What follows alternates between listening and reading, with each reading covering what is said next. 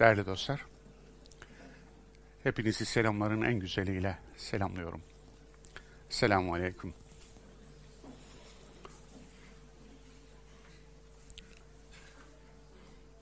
Sabah bir hayır, sabahul hayır. Rojbaş, Parilui, good morning, guten morgen, guten morgen. Bonjour, buongiorno, dobro jutro, dzień dobre. Selamet pagi. Ohayo gozaimasu. Zao en. Habari. Dünyanın neresinde insanlar birbirlerini nasıl selamlıyorlarsa, ben de herkesi, tüm insan kardeşlerimizi öyle selamlıyorum. Zira selam barıştır, selam huzurdur. Selam güvencedir ve İslam barıştır. Allah'ın barış projesiydi İslam. Bütün bir kürede, bütün bir yeryüzünde bu proje hakim olsun. İnsanlar barış içinde, huzur içinde yaşasın. İnsanlar sadece insanlarla değil, insanlar toprakla, insanlar suyla, yerle, gökle, bitkiyle, hayvanla barış içinde yaşasınlar. Vardıkları yere huzur götürsünler. Huzur paylaşsınlar. Ve huzur versinler diye. Fakat bugün İslam deyince barış değil, savaş akla geliyor. Kendini Müslüman olarak adlandıran kitlelerin içinden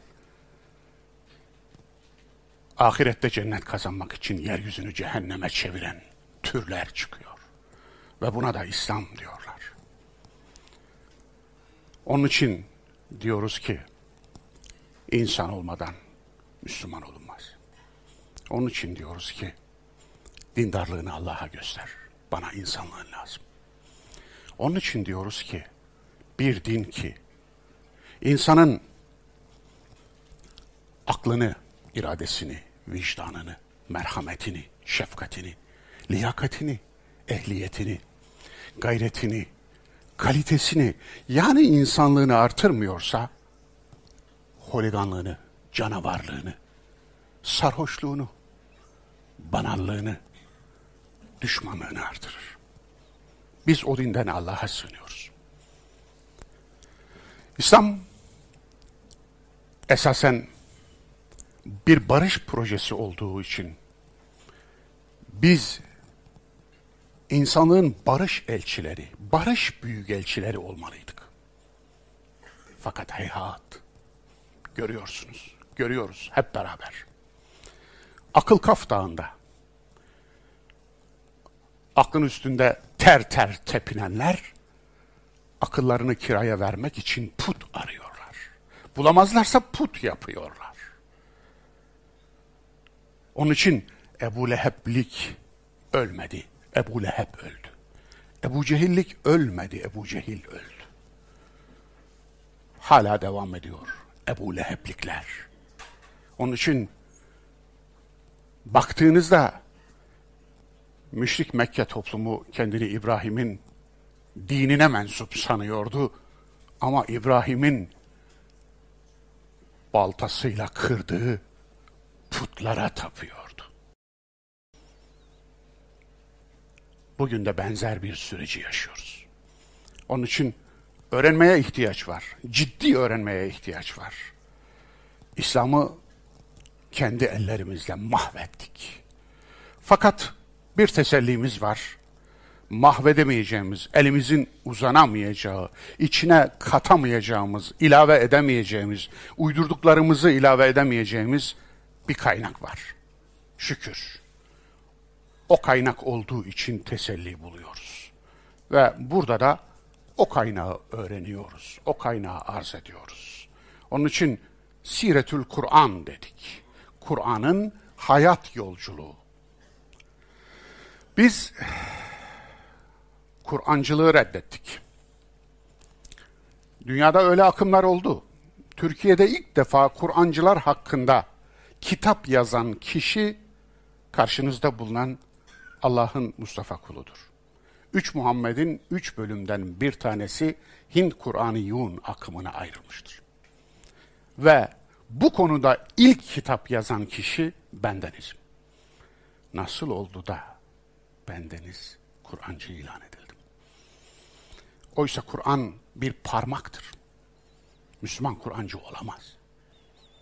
Müslüman hiçbir şeyci olamaz. Çünkü bir şeyci olduğunuzda onu ideolojileştirirsiniz. İdeolojileştirdiğiniz her şey araçsallaştırılmıştır. Kullanıma elverişli hale getirmiştir. Satışa elverişli hale getirmiştir. Kur'an'a saygısı olan Kur'an satar mı? Bir şeyi satanın ona saygısı olur mu? Onun için Kur'anlı olmaya çalışıyoruz ama Kur'an'ı hakikati gösteren birer parmak olarak görüyoruz. Ayet adı üstünde. İşaret, gösterge, parmak. Onun için Kur'an'ı hayatın üstüne koymuyoruz. Hayatın içine koyuyoruz. Hayat Kur'an'dan büyüktür diyoruz her zaman için. Hayat varken Kur'an yoktu diyoruz.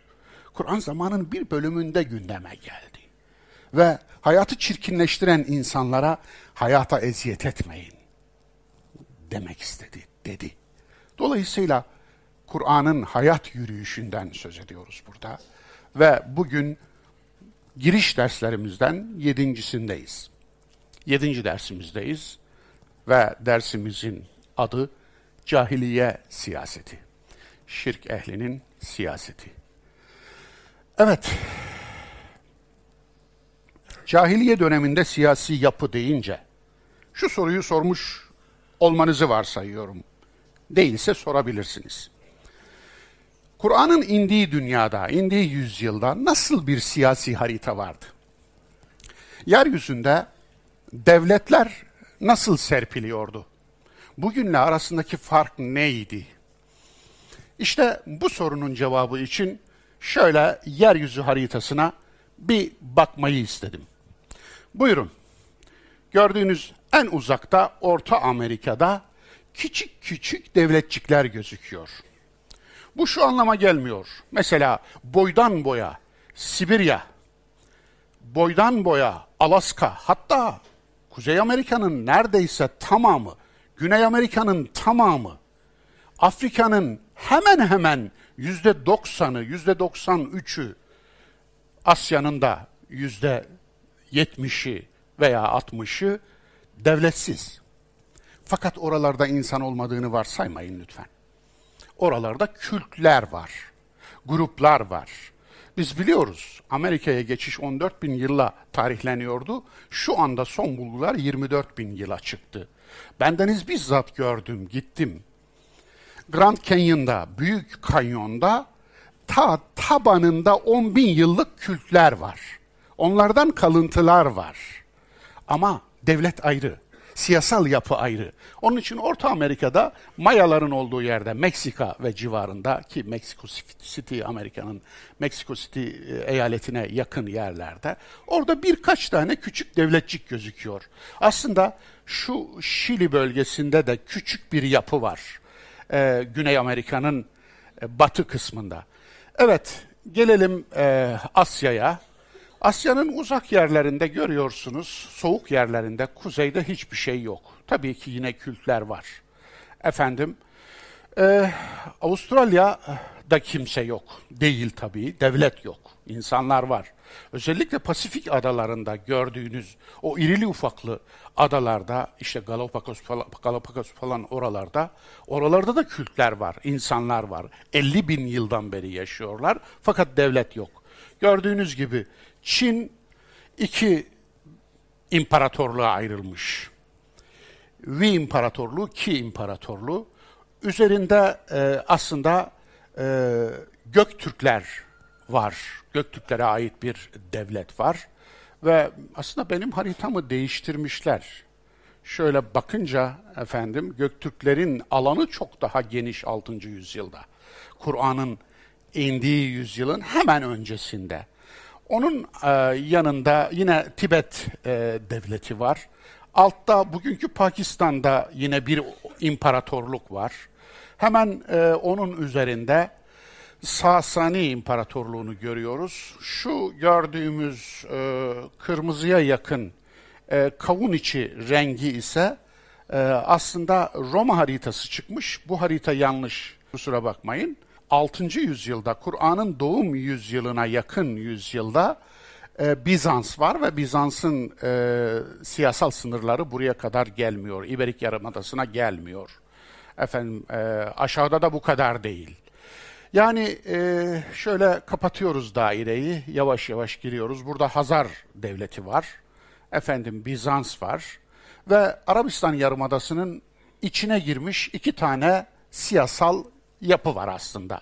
Birisi e, Sasaniler, iki süper güç o günkü dünyanın.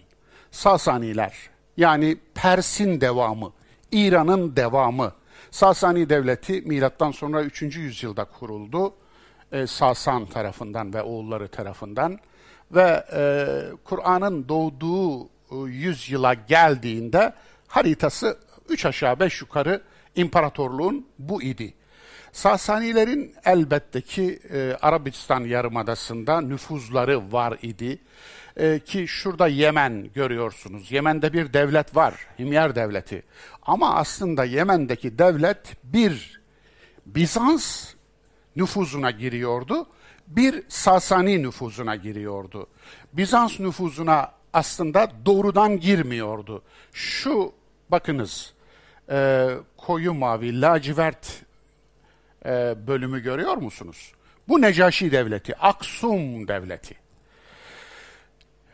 Bu Aksum devletinin e, tabi biliyorsunuz efendim çok ciddi baskısı var. Arabistan Yarımadası üzerinde ve Yemen üzerinde de ara sıra e, etkinliği var, etkisi var. Aksum devleti Necaşiler yönetiyor bu devleti ki Allah Resulü'nün e, vahiy ilk gönderildiği dönemde, Kur'an vahyinin geldiği dönemde biliyorsunuz hicretin e, öncesinde, 8 yıl öncesinde, nübüvvetin 5. yılında Müslümanlar baskıya dayanamayarak Aksum devletine hicret ettiler. İlk hicret, Habeşistan hicreti dediğimiz ama adı Habeşistan değil. Adı Aksum Devleti ve aslında hicret ettikleri bu devletin devlet başkanı öyle uzak biri değil. Burada darbe olmuş.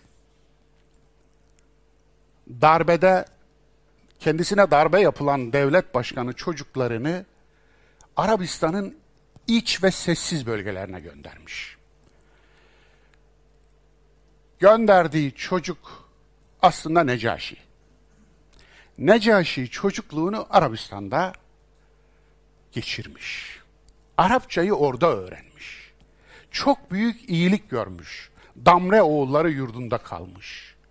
Ve devletin başına babası amcası tarafından öldürüldükten sonra darbe sonucu geçince kendisine iyilik yapmış insanlar kendisine sığınınca onlara buyurun ülkem ülkemde rahat yaşayın demiş. Yani her şeyin bir sebebi var. Sebepler araştırılmazsa oturduğumuz yerden böyle uçuruyoruz, kaçırıyoruz, göçürüyoruz, bir şeyler uyduruyoruz yani. Onun için bilgi iyidir. Cehalet kötüdür efendim. Bilmek lazım. Bildiğiniz zaman aslında ha diyorsunuz. Onun için tabii aslında uydurmuş dinciler bilmeden de ha diyorlar. Evet, burada e, Bizans var. Bizans'ın Arabistan üzerindeki nüfuzu e, Sasanilerden daha fazla aslında. Bakınız e, burada Bizans'ın nüfuzuna dahil olmuş bir Arap bölgesi de var. Ki ben başka bir haritada göstereceğim onu.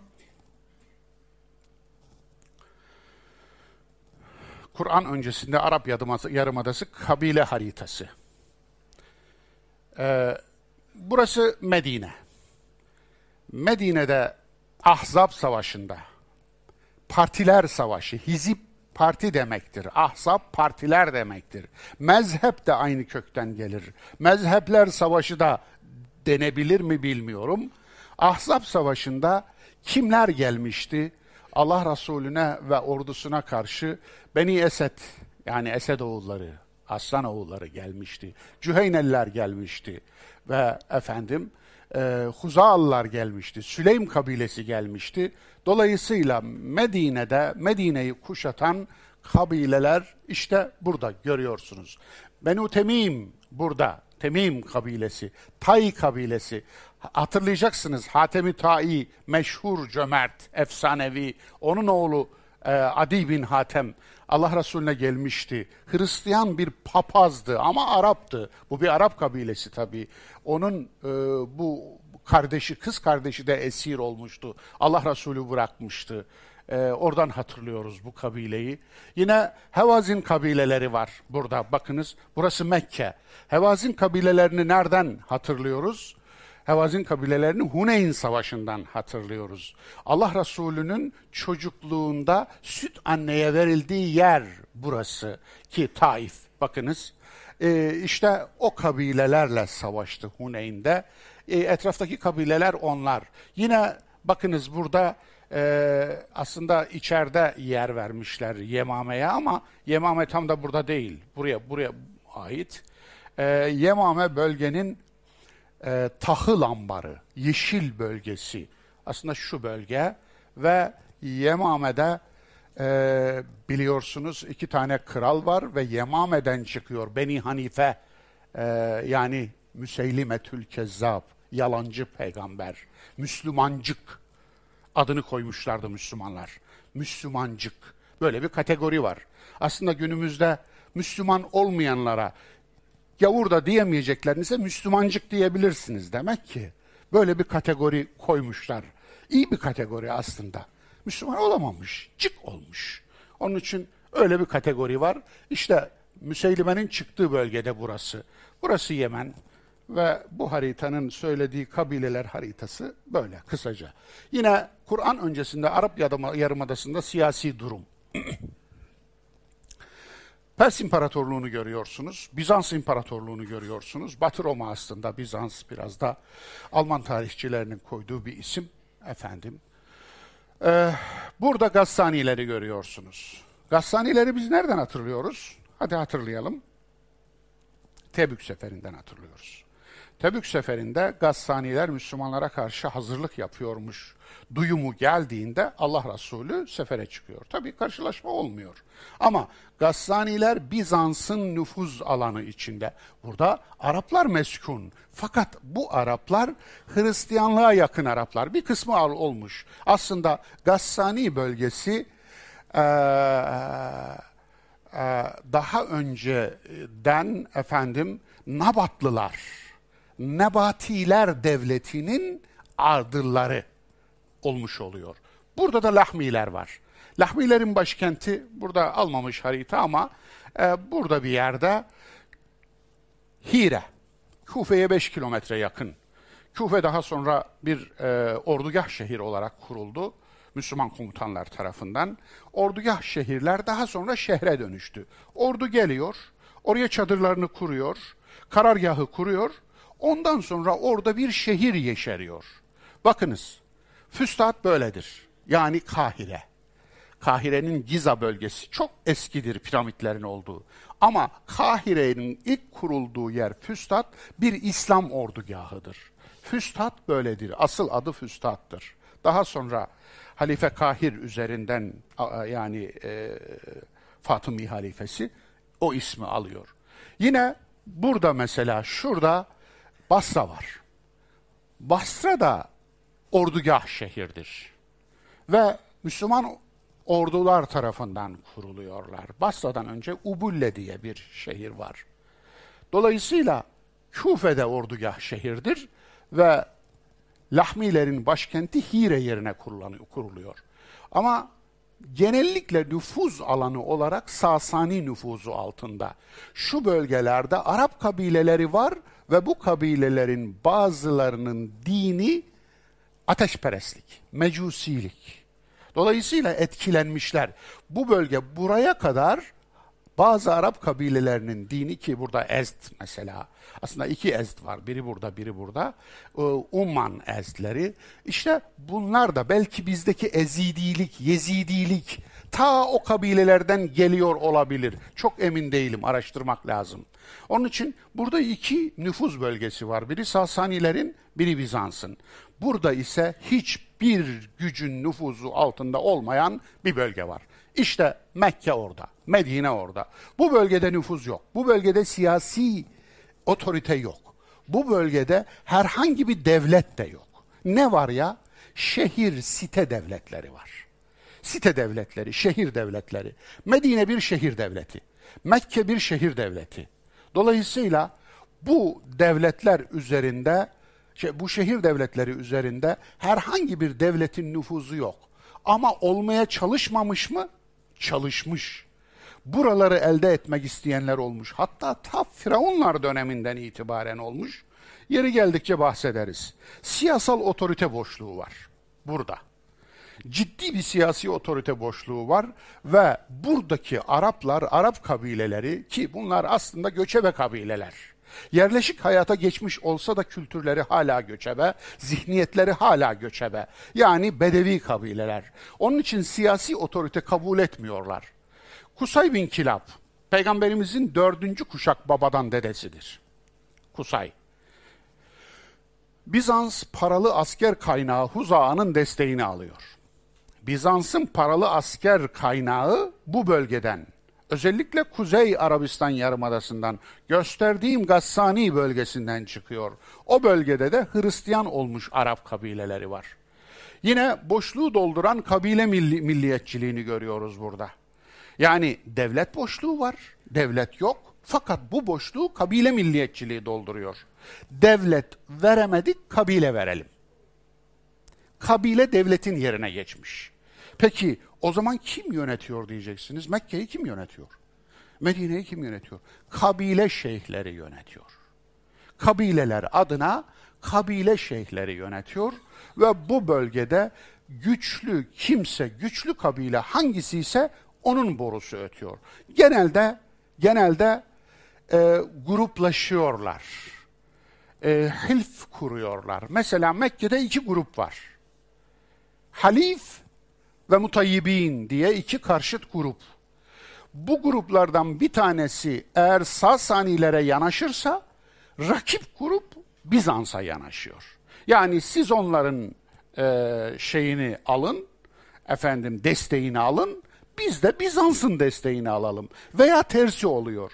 Bir grup Bizans'ın desteğiyle Mekke'de böyle borusunu öttürmeye başlayınca ona rakip grup da gidiyor Sasanilerin desteğini almaya çalışıyor ve bu çatışma böyle ilanihaya devam ediyor.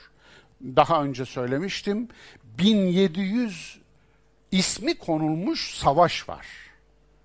1700 savaş. 1300'ü kitaplara geçmiş bu savaşların. Bu savaşların yüzlercesi ise büyük savaş diyebileceğimiz savaş. Bunların hepsi de hemen hemen Araplar arasında. Çok küçük bir kısmı Sasanilerle Araplar arasında, Bizanslarla Araplar arasında bir savaş görmüyoruz. İlginçtir bu. Kabile şeyhlerinin tartışılmaz otoritesi var.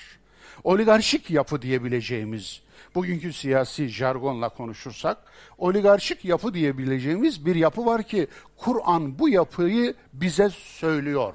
Ne diyor? Efendim dokuz çete. Tis'ate rah, tis'a raht. Tis'atu rahtin. Dokuz çete. Onun için dokuz çete aslında bu dokuz çeteyi Nem suresinin 48. ayetinde Semud kavmini anlatırken söylüyor. Semud kavmini anlatıyor ama aslında Kur'an'da birçok yerde olduğu gibi kızım sana diyorum, gelinim sen anla. Semud kavmini anlatırken Mekke'yi, Mekkelileri kendilerine anlatıyor. Dokuz çete Mekke'de. Bu çetelerden biri Ümeyye oğulları. İşte bildiğiniz en çete başı. Efendim Ümeyye oğulları. Dolayısıyla onun arkasına dizilmiş diğer çeteler. Yani Ebu Cehil ne diyordu? Muhammed işte Haşim oğulları şimdi kendilerine bir peygamber bulmuşlar. Tamam da dürüstlüğüne sözümüz yok, doğruluğuna sözümüz yok. El emin ben dedim ona diyor. Ama şimdi biz nereden bulalım bir peygamberi? Yani aslında rekabet. Mesele ta oraya varıp dayanıyor. Klasik o Arap rekabeti. Evet, otorite araçları. Bunlar bu rekabeti yaşatırken, bu rekabet üzerinden savaşlar olurken, bu rekabet üzerinden nüfuz paylaşımları olurken, bu rekabet üzerinden bölgenin gelirlerini paylaşırken neyi araç olarak kullanıyorlar? Şirk dinini araç olarak kullanıyorlar. Ciddi bir şirk dini e, şeyi var. Efendim e, piyasası var. Öyle diyelim sektörü var. Çünkü e, herkes şu veya bu biçimde puta değiyor. Şimdi put sektörü var. Üretiliyor, imal ediliyor, getiriliyor, ithal ediliyor, malzeme getiriliyor, bölgede dağıtılıyor vesaire vesaire. Ama bunun yanında sadece bu değil, ellerine değdiği her şeye şirk bulaştırıyorlar. İbrahim'den kalan tevhidi unsurları da şirk bulaştırıyorlar. Namaz kılıyorlar ama içine şirk bulaştırıyorlar. Onun için Kur'an hiçbir yerinde sıfırdan namaza başlayın, namaz kılın demiyor. Namaz yıkıldı, namazı ayağa kaldırın diyor. İkame salattan bahsediyor. Ekimus salah diyor. Namaz kılın demiyor. Namazı ikame edin diyor. Kaldırın. Zira devrildi namaz. Yerde yatıyor diyor. Dolayısıyla putlar var. Kabe var. İbrahim'den kalan bir hatıra olarak saygı duydukları, Hazreti İbrahim'e sonsuz sevgi gösterdikleri halde Kabe bir panteon, put merkezi. Bir putlar evi. Kabe'nin içine herkesinkini doldurmuşlar. Daha önce de söylemiştim. Kabe'nin içinde yani Lat, Menat, Uzza'nın heykelleri var ama İbrahim var, İsa var, Meryem var, İsmail var, Hacer var. İlginçtir. Yani ne yapmışlar? İşte şirk bu da. Tam da bu yani. Nedir? Efendim Allah baş tanrı. E ama kutbun izni olmadıkça dünyada bir kedi bir fare bile yakalayamaz. E o da hemen onun altında bir tanrı işte. Anlatabiliyor muyum? Yani şirk böyle bir şey. Şirk, şirkettir işte. İçine kattınız mı Allah'ın Allah'a ait niteliklerden bir tanesini Allah dışında bir otoriteye yakıştırdınız mı şirk bu oluyor. Onun için Kabe'yi de şirk merkezi olarak kullanıyorlar. Aslında getir diyorlar. Sen de getir. Sen de getir ticaret biraz daha artsın. Sen de putunla gel. Yani ne olursan ol putunu da al da gel diyor. Hac. Haccı yapıyorlar. Hac ibadetini müşrikler yapıyorlar ama telbiyeleri var. Lebbeyk Allahümme lebbeyk. Lebbeyke la şerike. Ke lebbeyk la şerike le. İlla şerikun huvelek temlikuhu ve ma melek. Müşriklerin telbiyesi buydu. Buyur Allah'ım buyur. Senin ortağın yoktur. Bir tane ortağın vardır. O da kendi putu. Onu söylüyor. Evet. İlla şerikun. Bir tane ortağın vardır. Huvelek. O da sana aittir zaten. Yani senin gibi değil. Senin gibi Allah değil. Ama ast. Ast Allah. Ast subay gibi. Subay ast subay. O da ast Allah. Temlikuhu ve ma melek. O, o da senindir ya Rabbi. Onun sahip oldukları da senindir. Bakınız o günkü müşrikler bugünkü müşriklerden biraz daha edepliler gibi geliyor bana. Böyle. Şiir onu da kullanıyorlar. Bir araç olarak kullanıyorlar. Cahiliye siyasetinde. Çünkü her kabile reisinin bir şairi var. O şairleri tabir caizse yemliyorlar. Niye? Çünkü şiir bir orduya bedeldir. Bir kabile reisinin dediği gibi. Yani bir ordum olacağına bir şairim olsun diyor. Aslında bu şu anlama geliyor. Satılık kalemler. Satılık kalemler sorunu bugünün sorunu değil. O günün de sorunu. Satın alıyorlar. Onun için o günün e, trolleri şairler. Onları satın aldığınız zaman sizin adınıza trollik yapıyorlar, çomarlık yapıyorlar. Dolayısıyla müritlik yapıyorlar. Yani her zaman var. Efsane. Efsane uyduruyorlar. Evet onu da araç olarak kullanıyorlar. Ha birebir efsane imalatı var. Yalan imalatı var. Onun için bakınız tarih yok. Efsane var. Habire şey köpürtüyorlar efendim. Ne derler ona? Hamaset. hamaset köpürterek kabileler kendilerini psikolojik olarak üstünlük savaşında galip gelmiş oluyorlar. Bu da bir psikolojik savaş oluyor. Yine masal. Masalcılar var. Masal bir sektör. Masal anlatanlar var. Gus deniyor onlara. Gus bin Said onlardan biri. Başkaları da var. Kıssacılar var. Televizyon yerine geçiyor. Odalara çağırıyorlar. İnsanlar etrafında birleşiyor. Ateş yakıyorlar. Sahrada birleşiyor. Ve orada o masal anlatıyor. Onlar dinliyor. Ve masallar kültürü oluşturuyor. Masallar dini oluşturuyor. Masala iman etmeye başlıyorlar. Bu kitle, bu toplum. Kahinler var. Bu da bir araç. Kehanette bulunuyor ve kehanetleriyle topluma yön veriyor. Liderlere yön, yön veriyor. Kabile reislerine yön veriyor. Yani aslında bu kahinler koca bir toplumu yönetiyorlar. Kahinler cahiliye şirk toplumunun hocaları, şeyhleri, üstadları. Onlar yönetiyorlar aslında. Hani şu Osmanlı padişahları için anlatılır ya falan şey abdest alıyormuş. Padişah abdest suyunu döküyormuş. Hanım anası sultan da havlusunu tutuyormuş. E şunu güzel bir itiraf da şunu söylesenize aslında Osmanlı padişah yönetmiyormuş. Şeyh yönetiyormuş. Yani belasını bulmuş desenize aslında bunu söylüyorsunuz siz. Ama kimse böyle anlamıyor. İlginç değil mi? Paralel devleti kurmuş aslında. Yani abdest suyunu döken değil, abdest suyu dökülen aslında devlet. Asıl yönetici o. O yönetiyor. Onu söyleyin. Evet, orada da öyle oluyordu. Savaş, savaş bir araç. Yani bir baskı aracı. Toplum üzerinde otorite oluşturma aracı.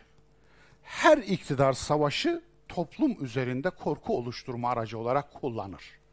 Bu yeni bir şey değil. Gördüğünüz gibi müşrikler döneminde de böyle. Yağma ve ganimet. Yani besleyeceksiniz. Bir elinizde sopa, bir elinizde havuç olacak. Sopa önce gösterilmeyecek. O eliniz arkada duracak. Havuç olan eliniz önde duracak. Ama havucu nereden bulacaksınız? Çölde havuç da yetişmez. Havuç yağma ganimet. Kim kimi yağmalıyordu? Herkes herkesi yağmalıyordu. Orada aslında zayıf olana Allah yardım etsin. Zayıf olanın yardımcısı yoktur. Güçlü olanlar kurt kanunu geçerlidir. Dolayısıyla zayıf olanın başına çökerler. Hani ne diyordu Arap atasözünde? Ben, kardeşim ve amca oğlum düşmana karşı onu yağmalar yenersek ben ve kardeşim amcaoğluna karşı, onu da yener yağmalarsak ben kardeşime karşı. Bu. Sistem böyle işliyor. Dolayısıyla düşmansız olmaz. Düşmansız kalmak ölmek anlamına geliyor. Düşmanın yoksa bir düşman icat et. Zihin böyle çalışıyor. Temel iki sütun, güç ve çıkar. Güç ve çıkar. Yani motive edici iki tane şey var. Biri güç, biri çıkar. Onun için düşman kardeşler. Hani kuzgunlar, kurtlar içinde söylenir. Kışın çok soğukta yiyeceksiz kaldıkları zaman başlarını birbirlerine çatar öyle uyurlarmış. Şöyle daire çizerler. Başları birbirine değecek şekilde. Niye? Hangisi önce uyursa diğerleri onu yerlermiş. Dolayısıyla bu. Kanun bu. Dolayısıyla temel iki sütun var. Güç ve çıkar. Düşman kardeş. Kanunsuzluk ya da çöl kanunu. Evet. Cahiliye müşriklerinde bir tek kanun var. Çöl kanunu. Onun için vahiy onlar için bir hayattı. Bir dirilişti. Hani dirilişe çağırdığında, Allah Resulü aracılığıyla dirilişe çağırdığında gelin diyordu ya. Onun için bir dirilişe çağrıldılar. Yoksa kanun yok, nizam yok, düzen yok, adalet yok, şefkat merhamet yok.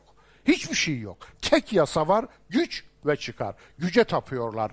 Allah'ı da güç olarak görüyorlar zaten. Tanrı demek onlar için güç demektir. Evet, güçsüzü ez, otorite tanıma. Kabile oligarşisinin devlet karşıtlığı. Evet, Mekke site devleti var, Medine site devleti var, diğer bölgelerdeki şehirlerde site devletleri var. Buraları oligarşi yönetiyor. Yani kabile reisleri yönetiyor. Ama o tam da bir oligarşi yönetimi de diyemiyoruz ona. Anarşizm aslında. Devleti sevmiyorlar. Çok ilginç. Bizans'ın akim kalan bir teşebbüsü var. Nasıl giremiyor mesela? Bizans Habeşistan'a kadar giriyor. Peki Habeşistan daha aşağıda kalıyor. Nasıl buraya giremiyor? Aslında girmek istemiyor belki de. Doğrudan girmek istemiyor çünkü duramaz, kalamaz. Girmesini gerektirecek bir bölge değil. Çok asiler, çok isyankarlar. Aslında bunu şöyle de anlamak lazım. Yular ve gem taktırmıyorlar kendilerine. Çok özgür ruhlular aynı zamanda. Çölün insanı, özgür ruhlu.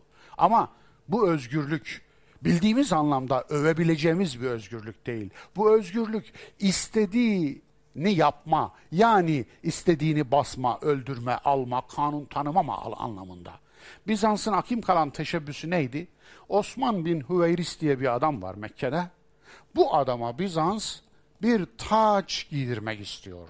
Yani Mekke kralı, bölgenin kralı ilan etmek istiyor. Orada nüfuz tesis etmek istiyor. Hatta bunu yapıyor da. Bunun belgesini hazırlıyor, krallık tacını hazırlıyor. Fakat ilginçtir. Mekkeliler bunu reddediyorlar. Sadece Mekkeliler değil, Osman bin Hüveyris'in kabilesi de reddediyor. Yani e, başlarına bir gem geçirmek istemiyorlar. Bir yere bağlanmak istemiyorlar. Bir devlet otoritesi istemiyorlar. O güne kadar nereyi canı isterlerse oradan yana gözükmüşler. Daha doğrusu süper güçler arasındaki rekabetten istifade etmek için bir oraya bir oraya yaslanmışlar. Medine'de benzer bir girişim görüyoruz. Nedir o? Medine'nin bir şeyhi var. Çok ilginç. Müsuh diye bir elbise giyiyor bu adam. Yani aslında kıl hırka.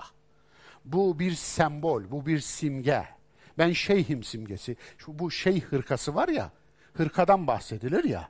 İşte o hırka bu, o hırka. Ta oradan gelen. Buraya da aslında nereden geldi? Buraya da aslında Filistin bölgesinden geldi. Yani Hristiyanlardan geldi. Evet, o hırkayı giyen ve o hırkayla kendisine bir güç devşiren, hırkayla güç devşirilir mi diyeceksiniz.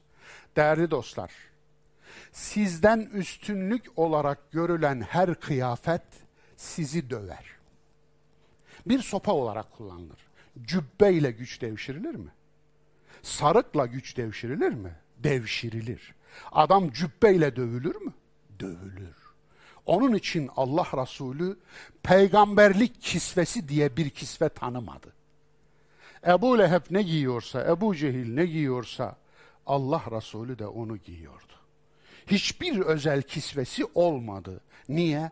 Çünkü üstünlük diye bir şey koymadı. Üstünlük, tek üstünlük ölçüsü vardı.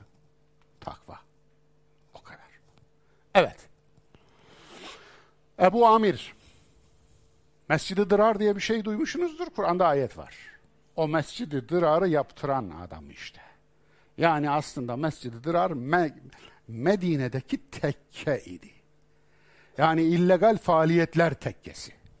Dolayısıyla Errahip'ti takma ismi. Ve İbni Ubey örneği var. Abdullah İbni Ubey münafıkların reisi diye biliyoruz biz. Öyle kimse münafık doğmuyor anasından. Uhud'a geldi. 300 kişiyle Uhud'dan ayrıldı. Ondan sonra münafık dendi. Ama bu adam ölünceye kadar Allah Resulü'nün arkasında namaz kıldı. Ve bir vasiyeti de var bunun biliyor musunuz? Öldüğümde öldüğümde Resulullah'ın hırkasıyla beni kefenleyin. Kefenlediler. Allah Resulü işte benim mezarımın başında bulunsun, bana dua etsin. Yani bugün cenaze namazı dediğimiz şey var ya, Aslında Kur'an'da geçtiği haliyle böyle bir hali yok. Efendim ölenin başında ona dua ediliyor. Kur'an'da anlatılıyor aslında cenaze duası nasıl olur. Ama hepsini hepsini mahvettiğimiz gibi, hepsini bir seremoniye dönüştürdüğümüz gibi bunu da dönüştürmüşüz. Niye seremoniye dönüştürülür bir şey? Bir dini unsur niye seremoniye? Çünkü din adamı sınıfı, ruhban sınıfı oradan ekmek çıkarsın diye. Evet, hep böyledir. Dolayısıyla İbni Ubey, Abdullah İbni Ubey ne yapmış? Efendim, kral tacı hazırlatmış. Medine'nin lideri olmaya hazırlanıyor ve Allah Resulü geliyor. Tam o sırada geliyor.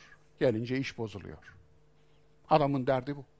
Dolayısıyla yine orada da bir devlet otoritesi oluşmuyor, görmüyoruz. Mekke şirk oligarşisi ve alttan alta devam eden Bizans-Sasani nüfus savaşı. Söz ettim biraz önce, Bizans'la Sasani arasında bölgeye yönelik nüfus savaşı var. Bizanslılar da bölgeye e, hakim olmak istiyorlar. Sasani İmparatorluğu da bölgeye hakim olmak istiyor. Hatta Yemen üzerinden bu nüfus savaşı kızışıyor. Ama hakim olamıyorlar. Fakat Mekke'de de Medine'de de mutlaka Bizans yanlıları da var, Sasani yanlıları da var ve bunlar arasında daima rekabet ve savaş hep devam etmiş. Mekke'deki rekabet ve savaşın adını bile biliyoruz. Bir tarafta halif var, bir tarafta mutayyibin partisi var tabir caizse. Bu ikisi birbiriyle hep çatışma halinde. Mesela Allah Resulü'nün kabilesi olan Haşim oğulları son döneme doğru neden Mekke'de zayıflardı? Bizans-Sasani savaşında tarafların yukarı çıkıp aşağı inmesi, güç kazanmasına paralel olarak Mekke'deki taraflar da yükseliyor ve alçalıyordu. Buydu. Yani Mekke'ye yansımasıydı. Onun için Bizans'la Sasaniler arasında biliyorsunuz ikisi de birbirinin başkentine varacak kadar çok ciddi bir savaş vardı. Sonuna kadar da sürdü. Rum suresi aslında bu savaşın en sonunda Bizans'ın galibiyetiyle bittiğini söyler ama Bizans galip gelmeden 20 sene, daha 20 sene bile değil, 17-16 sene önce Sasani imparatoru Bizans'ın merkezinde Bizans imparatorunu önünde secdeye davet etti. Burada, İstanbul'da. Bu kadardı yani. Dolayısıyla Bizans başkentini İstanbul'dan İskenderiye'ye, Mısır'a taşımayı düşünüyordu. Bu kadar oldu. Onun için böyle dibe vurmuşken birdenbire Sasaniler geri çekildiler, birdenbire yenildiler. Çünkü iç karışıklılar çıktı. İmparator öldü, yerine geçenler ailede katliam yaptılar vesaire vesaire. O iş hikaye çok uzun. ee, evet. Hilful Fudul, teşebbüslerinin sonuçsuz kalması. Hilful Fudul, ne anlama gelir bu? Oraya girmeyeyim. Faziletliler ittifakı dediler bir ara olmadı çünkü araştırmadan yapılmış isimlendirme idi. Ondan sonra dediler ki artıklar, fudul, fazlalık demektir. Artıklar. O da olmadı. Şimdi son araştırmalar şunu gösterdi ta Cürhümler döneminde adı Fadıl olan üç kişi bir araya gelmiş, zayıfları koruyacağız, zenginlerin, varlıklıların ve zalimlerin, güçlülerin zayıfları ezmesine izin vermeyeceğiz diye üç tane Fadıl bir anlaşma yapmışlar. Üç tane Fadıl birleşirse Fudul oluyor Arapçada. Onun için oradan kalan mülhem olarak daha sonra zayıfları koruyan her türlü ittifaka Hilfül Fudul demişler. Ve Allah Resulü'nün katıl, katıldığı bir ittifak da var. Efendim, e, cahiliye döneminde henüz daha peygamberlik gelmeden, Kur'an inmeden evvel katıldığı ittifak. Ve orada zayıfların korunacağına dair bir ittifak oluşuyor. Allah Resulü de ona katılıyor. Daha Kur'an inmeden evvel. Hatta daha sonradan şöyle bir söz söylüyor. Eğer o ittifak onun gibi bir ittifaka yine çağrılacak olsam yine katılırdım. Demek ki zayıfı korumak, barışı korumak ve ezdirmemek, zalimlere karşı durmak için herhangi birileri, dinleri, inançları, milliyetleri, devletleri ne olursa olsun yeter ki amaç mazlumu savunmak, zalime karşı olmak olsun. Öyle bir ittifak yapılırsa ben onun içinde her yerde olurum diyen bir peygamberle karşı karşıyayız. Zihniyet devrimi ve zorunluluğu ve Kur'an'ın devrimleri işte burada gündeme geliyor. Niye makinalı tüfek gibi anlatıyorum? Zaman sorunum var. Nasılsınız? Bilmiyorum ama efendim ne kadarı kalıyor ne kadarı gidiyor ondan da şüpheliyim yani. Ee, biraz fazlasının kalmasını istiyorum, arzu ediyorum. Onun için bu konuda gayretinizi, çabanızı, e, bana yardımcı olmanızı bekliyorum. Cahiliye siyasetinin beş sütunu. Cahiliye siyaseti beş sütun üzerinde duruyor. Hakikat karşıtlığı. Cahiliye siyaseti hakikatin karşısındadır. Hile, yalan ve entrika cahiliye siyasetinin tam temelinde oturuyor.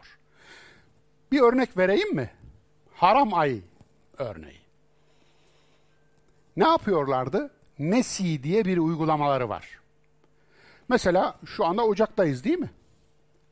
Ocak'tayız ama Kalemmes diye bir müftü var. Şeyhülislam'ı var. Cahiliyenin de müftüsü var. Unutmayın. Cahiliye bir şirk dini bir dindir. Kurumları var. Ve Kalemmes geliyordu. Diyordu ki bu ay Ocak değil mi? Ocak ama hayır. Ben bu ayı Ağustos ilan ettim. Olur mu? Olmaz. Sen paşa keyfin öyle istiyor diye bu ayı Ağustos ilan edebilir misin? Şimdi düşünün Mart veya Nisan ayı diyelim. O bölgede de bahar. Nisan ayı. Şimdi ama hac eğer doğal ayına bıraksalar Zilhicce'de olacak. Zilhicce'de o sene Ağustos'a geliyor. Şimdi Ağustos'ta hac yapılırsa millet o sıcakta gelemez. Ne, gelemezse ne olur? Ticaret kesada uğrar. Beyler kazanamaz. Peki ne yapalım? Şu haccı öne alalım, bahara alalım. Ne yapalım? Zilhicce Ağustos'ta ya. Diyelim ki hayır. Bu senenin Mart'ını veya Nisan'ını ben Zilhicce ilan ettim. İşte bu. Bu bir üç kağıt. Aslında bu hakikati çiğnediklerini gösteriyor. Zamanın bir hakikati var. Zaman size göre dönmüyor. Zamanı kendi keyfinize göre oynayamazsınız. Yani sabahleyin anlaştınız, randevulaştınız, akşam randevuya geldiniz. Tabii randevulaştığınız adam gelmiş, beklemiş, beklemiş, gitmiş. Ondan sonra soruyor. Geldim randevuya, bekledim, bekledim, gittim. Ne zaman geldin? Sabah geldim. Ya biz akşama sabah diyoruz hemşerim. Dediğini bir düşünsenize. Bir düşünsenize. Böyle bir şey olabilir mi? Hakikatin yokluğu hali. Kur'an'da üç örneği var bunun. Evlatlık örneği. İşte, işte evlatlık meselesi bunun için gündeme getirildi. Yani e, bir kimsenin evlatlığı biyolojiktir. Onun için başka bir sebeple bir kimse bir başkasının evladı olmaz. Biyolojiktir. Hangi anne ve babadan doğmuşsa onun evladıdır. Bitti. İkinci örnek zihar örneği. Nedir? Yani kamını alıyordu, çocuklarını alıyordu, gençliğini kullanıyordu hanımın. Hanım artık işte e, çaptan düşmeye başlayınca senin sırtın bana anamın sırtı gibidir diyor. Ne onu hanım ediyordu ne bırakıyordu ki yoluna gitsin ve kadın öyle ortada kala kalıyordu. İşte Kur'an'da örneği var. Mücadele suresi bunun için indi. Bu korkunç bir zulümdü. Bu korkunç bir zulümdü. Bu hakikati çiğnemekti. İşte hakikat diye bir dertleri yok. Çiğniyorlar. İstedikleri yerde çiğniyorlar. Onun için e, hile-i şeriye diye 200 yıl sonra İslam fıkhı ilan edildi. Hile-i şer'iye işte başka anlama gelirmiş de falan filan. Bizimkilerin yanlışlarını ve yalanlarını tevil etme konusundaki başarıları tarih boyunca bir numaradır da zaten. Anlatabiliyor muyum? Onun için her yalan ve yanlışın bir tevili vardır ama hiçbir tevil yalanı yalan olmaktan, yanlışı yanlış olmaktan çıkarmaz. Evet pusu kültürü var. Çok ilginç. Tabii düello kültürü de var. Bedir Savaşı'nda gördüğümüz gibi üç kişi çıkardı İslam ordusu. Ondan sonra üç kişi işte işte istedi değil mi? Veya e, cahiliye ordusu üç kişi çıkardı. İslam ordusundan da üç kişi çıktı onlara karşılık. Biri Hazreti Ali'ydi biliyorsunuz. Ama genelde kültür pusu kültürü. Pusu kültürü ile düello kültürü farklı. Düello kültüründe yüz yüze. Yani mertçe yenişirsiniz, savaşırsınız. Pusu kültürü öyle değil. Pusu kültürünü aslında arkasında bir siyasi ilke yatar. El harbu hudatun. Harp hiledir. Bu ahlaksız hileyi, bu ahlaksız tavrı Allah Resulü'nün diline hadis diye koyanlar, Allah Resulüne de Müslümanlara da korkunç bir iftira etmiş oluyorlar. Anlatabiliyor muyum? Gücün ahlakı var, devletin ahlakı var, siyasetin ahlakı var, savaşın da ahlakı var. Kur'an baştan sona savaş ahlakını verir savaşın da bir ahlakı olmalı değil mi? Savaşın da bir hukuku olmalı değil mi? Savaş insanlık tarihi kadar eski ama savaşı hukuksuz bırakırsanız ne olur? Gördük onu. Görüyoruz. Yaşadık onu. Yaşıyoruz. Evet. Adalet karşılıdır. Cahiliye siyaseti. İntikam bedevinin adaletidir. Bedevi intikamcıdır. Hak yoktur, güç vardır. Galip, galibe her şey mubahtır. Galipseniz her şey mubah. Mağlupsanız hiçbir şey mubah değil. İntikam yerine fidye alana sütü kana tercih etti diye kınanırdı. İntikam alacak. Ama Kur'an'da kısası emreden ayetin devamı ne geliyordu? Eğer affederseniz bu sizin için hayırlıdır. Yani babanızı öldürmüş, babanızı öldürenin bu öldürmeye, kasten öldürmeye karşılık cezası ölüm. Bu harika bir hayattır aslında. Ama bunu bir farz olarak görmüyor Kur'an. Ne diyor? Veliye diyor ki ölenin yakınlarına babanızın katilini affederseniz sizin için daha iyi olur. Her yerde bunu görüyoruz. Dolayısıyla işte bunu cahiliye bedevisi, cahiliye siyaseti bu dav tavrı, bu davranışı zayıflık olarak görüyor. Affetmek, merhamet, şefkat cahiliye siyasetinde zayıflıktır. Şefkat cahiliyede zayıflıktır. Şefkat imanda ise güçtür. Güç. Ne diyordu Abdullah İbni Mesud? Ağzı yüzü dağılmış, Kabe'nin önünde dayak yemiş Kur'an okuduğu için ben o onları o günkü kadar hiç aciz görmemiştim. Aciz kimdir? Bakışa bakar mısınız? Kur'an'ın eğittiği insanın acizlik tanımına bakar mısınız? Yani dövülen kendisinin ağzını yüzünü ölümüne döven dağıtanlar hakkında acizlik kararı veriyor. Acizlik söze karşı sözünüzün olmamasıdır. Söze karşı küfrediyorsanız, bir fikre karşı hakaret ediyorsanız, bir fikre karşı alçakça trollük yapıp ona küfrediyorsanız aslında acizsiniz. Müşrikler kadar acizsiniz. Evet, üçüncüsü merhamet karşıtı. Cahiliye siyasetinin bir sütunu da merhamet karşıtlığıydı. Putun önünde intikam için çektiği üç okta hayır çıkan Arap, çok ilginç bir örnektir bakınız. Bir Arap geliyor, putunun önünde üç, bir kere ok çekiyor. Ne yapacak? İntikamını alacağım diyor. Kabilenin tamamını kaldıracağım. O benim bir yakınımı öldürdü. Ben kabilenin tamamını öldüreceğim. Ama puttan da izin istiyor. Oku çekiyor. Hayır çıkıyor. Bir daha çekiyor. Hayır çıkıyor. Bir daha çekiyor. hayır çıkıyor. Burada edemeyeceğim kadar okkalı bir küfür savuruyor putuna. E putperest böyle bir şey mi? Şirk böyle bir şey. Ve putunun işaretini çiğneyerek düşmanına saldırıyor. Yani seni yanıma alamazsam ey put sensiz saldırırım diyor ve saldırıyor. Ölmek üzere olan biri öç almak için karşı taraftan 50 kişiyi bir kişiye karşılık 50 kişiyi öldürmeyi nezretse, adasa geriye kalan kavim bu adağı kendi boyunlarına borç olarak görüyorlar.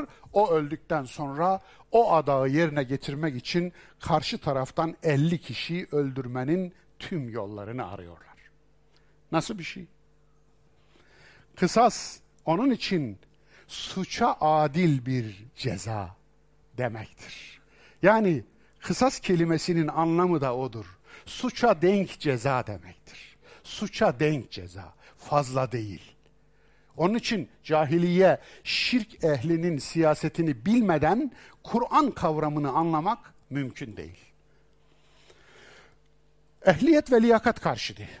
Kabile her şeydir, liyakat hiçbir şeydir. Tabii. Ne liyakati bekleyebilirsiniz ki kabilenin her şey olduğu bir toplumdan? Ehliyet ve liyakat diye bir şey yok. Kabileden misin değil misin? Bizden misin değil misin? Bizim partiden misin değil misin? Bizim mezhepten misin değil misin? Bizim tarikattan mısın değil misin? Eğer bizdensen çamursan da gel. Karşıdansan istersen ipek ol, altın ol. Kaliteli ol. İstersen dahi ol. Hiç yaramazsın. Niye bizden değilsin? Tam cahiliye siyasetinin sütunu. Meşveret ve şura karşıtı. Kabile şeyhi ne derse o olur. Gerisine düşen ona kayıtsız şartsız bir, bir, bir attır. Kabile şeyhi ne derse o olur. Şura mı? Danışma mı? Ortak akıl mı? Yok böyle bir şey. Yönetici sınıfı toplumu aptallaştırmıştır çünkü. Yönetici sınıfı toplumu aptallaştırmıştır. Şöyle bir ayetle karşılaştığınız zaman ne yaparsınız? فَاسْتَخَفَّ قَوْمَهُ Hemen önünde Firavun geçiyor. فَاسْتَخَفَّ قَوْمَهُ Firavun kavmini aptallaştırdı. فَاَتَاعُوهُ Ve ona kayıtsız şartsız itaat ettiler. İnnehum kanu kavmen fasikin. Çünkü onlar yoldan çıkmış bir toplum idiler. Topluluk idiler daha doğrusu. Toplumla topluluğu ayıralım. Zuhru suresi 54. Peki Zuhru suresi Me Mekki bir sure. Mekke'de böyle bir ayetin karşılığı nedir? Mekke'yi yönetenlere Firavun diyor bu ayet. Mekke'nin firavunlarının Mekkelileri aptallaştırdığını söylüyor. Eğer yaşanan hayatta bir karşılığı olmayınca, olmayacaksa bu ayetin ne gereği var? Mekke'nin firavunlarının Mekke halkını aptallaştırdığını söylüyor. Aptallaştırdığın zaman ne oluyor biliyor musun? Dün emin dediğin kişiye bugün mecnun diyorsun, deli diyorsun. Öyle oluyor. Aptallaştırdığın zaman dün güvenilir, bu adam çok güvenilir dediğin kişiye, aynı kişiye o Allah'tan başkasına kul olmayın. Özgürlüğünüzü satmayın. Aklınızı kiraya vermeyin. Delille hareket edin bilginiz inancınızdan daha fazla olsun ki inancınız üzerinden sömürülmeyin diye bir davet başlatınca hemen deli oluyor, güvenilmez oluyor. Dün omuz üstünde taşıdıkları insanı hadi Allah'a kul olun, Allah'tan başkasına kul olmayın deyince ayak altına alıyor. Aptallaştırılmış bir kitle böyle yapar. İşte öyle oluyor. Kur'an'ın cahiliye siyasetine yönelik devrimleri Kur'an bu cahiliye siyasetine devrim yapmalıydı değil mi? Kur'ansa devrim yapmalıydı. Zaten Kur'an'ın geliş amacı da buydu. Değiştirmeyecekse niye gelsin ki? Dönüştürmeyecekse niye gelsin ki? Cahiliye aklını Kur'an karanlık akıl olarak ilan etmişti. Ve hedefin de şöyle koymuştu. Mine zulümati ile nur. Karanlıklardan aydınlığa çıkarmak. Yani cahiliyenin aklı karanlık, Kur'an bu karanlıklardan muhataplarını aydınlığa, ışığa çıkaracak. Bu, iddiası bu Kur'an'ın. Peki bu iddiayı siyasette nasıl yaptı? Cahiliye siyasetinde nasıl yaptı? Hakikat. Kula kulluk etmeyin. Ali İmran 18. Kula kul olmayın. Bitti. Allah'a kul olmaya davet etmenin amacı Allah'a katkı sağlamak değil. Allah'ın katkıya ihtiyacı yok. Peki nedir? Kula kul etmemek. Amacı bu. Allah'ın kullarını kendinize kul edinmeyin. Fussilet 6. Yani kulları kul etmeyin. Aslında biri diğerini getirir. Bunlar lazım melzum ilişkisi. Eğer kulları kul ediyorsan gücünün yetmediği yani kendine gücünün yettiği yerde kulları kul ediyorsan gücünün yetmediğini de kendini ona kul edersin. Ona kul olursun. Yani senden aşağıların ilahı olmaya kalkar, senden yükseklere de kul olursun. Güçlülere de kul olursun. Sen sana katılanlarla birlikte emrolunduğun gibi dost doğru ol. Hud 12. Festakim kema umirtu. Ve devamı. Emrolunduğun gibi dost doğru ol. Hakikate davet. Asla yalancılara itaat etme. Kalem 8. Hakikate davet. Hakikate batıl karıştırmayın ve hakkı gizlemeyin. Evet. Ve la telbisul hakka bil batılı ve tektum. Hak. Bakara 42. Hakkı batıla karıştırmayın. Aslında hak batıla hak elbisesi giydirmeyin. Telbisi libas oradan gelir, elbise oradan gelir. Yani batıla hak elbisesi giydirmeyin. Koyuna ku, kurda koyun kuzu elbisesi giydirmeyin. Her şeyi sorgula. Bilmediğin şeyin peşinden gitme İsra 17. Ve la takfu ma leyse leke bihi ilm. Bilmediğin şeyin peşinden gitme. İnne sem'a vel besara vel fuade kullu ulaike kana anhu mes'ula. İşitme duyusu da, görme duyusu da, gönül de bilmediğinin peşinden gitmekten dolayı mesuldür. Sen sorumlusun diyor. Eyvallah. Hakikat, Kur'an'ın siyaset ilkelerinin bir numaralısı. İki numaralısı adalet. Allah adalet emreder. Hutbelerde okunuyor ya Ömer İbni Abdülaziz'den kalma bir sünnet bu. Harika bir şey. Çünkü buralarda küfrediliyordu Hazreti Ali'ye ve evlatlarına.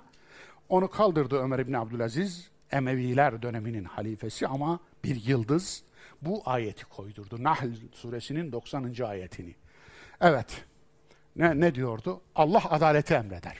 İnna Allah ye'muru bil adl vel ihsan ve iyiliği emreder. İnsanlar arasında hükmettiğiniz zaman adaletle hükmetiniz. Evet. İnsanlar arasında hükmettiğiniz zaman adaletle hükmediniz. Nisa 58. Hani haricilerin slogan olarak kullandıkları kullandıkları Allah'tan e, baş, inil hukmu illa lillah. Hüküm sadece Allah'a aittir. Ayetini görüp de bu ayeti görmeyene söylenecek bir şey yok. Allah seni haricilerden beter etsin demek lazım. Evet, Yahudi lehine, Müslüman aleyhine uyarı. Sakın hainlere destek olma. Bu hikayeyi anlatmam lazım size. Nisa suresi 105. ayetin iniş nedenidir. Olay şu kısaca. Medine'de bir zırh çalınıyor. Zırhı çalan Übeyrik oğullarından Ebu Tüme. Bu adam zırhı götürüyor bir Yahudi rehinciye rehin veriyor. Önce zırhı bir un çuvalının içinde saklıyor. E, olay e, zırh aranmaya başlayınca, olay mahkemeye Resulullah'a intikal edince zırhı götürüyor bir rehinciye rehin veriyor. Ve aranan zırh rehincinin rehin dolabından çıkıyor. Ve adam diyor ki bunu bana Ebu Tüme getirdi. Üveyrik oğullarından Ebu Tüme. Ve mahkemeye intikal ediyor hakim Resulullah ve huzurunda Adam söylüyor. Vallahi bana bunu Ebu Tığme getirdi. Ebu Tığme tabii tutuşuyor ama bir tek delili var. O da Ya Resulallah o bir Yahudi. Ben bir Müslümanım. Şimdi sen benim lafıma değil de Yahudinin lafına mı bakıyorsun?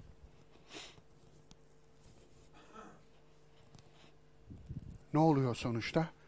Allah Resulü bu savunmanın etkisinde kalmıştı ve yanlış hüküm verecekti ki adalet düzeltiyor.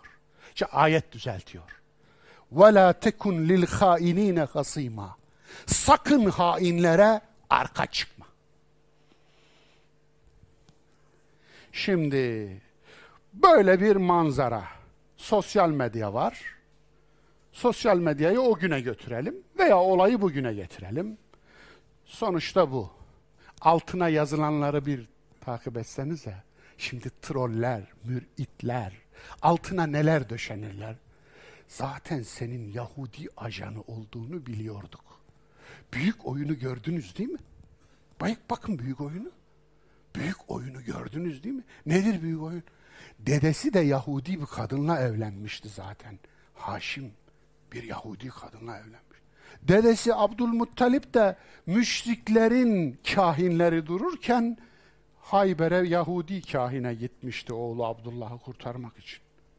Gördünüz değil mi? Bakınız. Şimdi karıştırmaya başlıyor, pisi karıştırmaya. Yani neyde boncuk arayacaksa boncuk arayacağı her yere bakıyor, her çöple.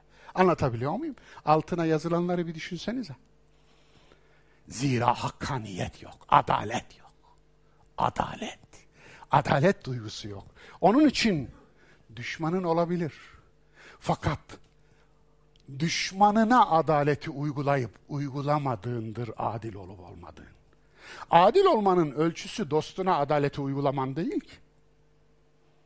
Dostuna herkes adaleti uygular. Asıl düşmanına uygulayabilmen. Asıl düşmanına adil olduğunda adilsindir. Yoksa zalimsindir. Evet, üç, cahiliye siyasetinin ne karşı Kur'an'ın üçüncü devrimi, şefkat ve merhamet. Merhamet acımak değil, acıtmamaktır. Önce merhametin tanımını bir yapalım. Acıtmamaktır. Onun için e, acımak da ayrı bir problem. Çünkü acıyarak kendini üstün gösterenler aslında kendini tatmin edenler. Allah'ın güç ve kudret değil, rahmet sıfatlarıyla tanıtılması. Kur'an'a bakıyorsunuz. Tabir caizse Rabbimizin kart vizitinde onlarca isminden iki isim yazıyor. Er-Rahman, Er-Rahim. Bismillahirrahmanirrahim. Neden El-Kavi değil? Neden El-Kahhar değil? Neden El-Cebbar değil? Neden, neden, neden, neden? Neden güç sıfatları yazmıyor da kart vizitte şefkat sıfatları, merhamet sıfatları yazıyor?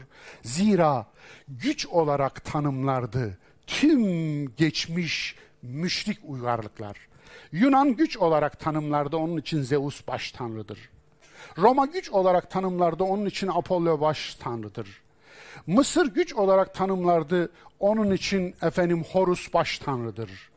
Ee, Sümer güç olarak tanımlarda onun için Anu baş tanrıdır. Gördüğünüz gibi. Hepsi de erkektir biliyor musunuz? Ama şefkat ve merhamet cinsiyet üzerinden tanımlanırsa kadın sıfatıdır.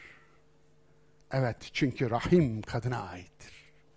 Dolayısıyla bakınız Allah Kur'an'da eril gelir, gelir ama sıfatları eril değildir şefkat sıfatlarıdır.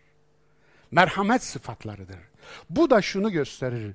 Kur'an yönetim mantığı baba yönetimi değil, anne gibi yönetimdir.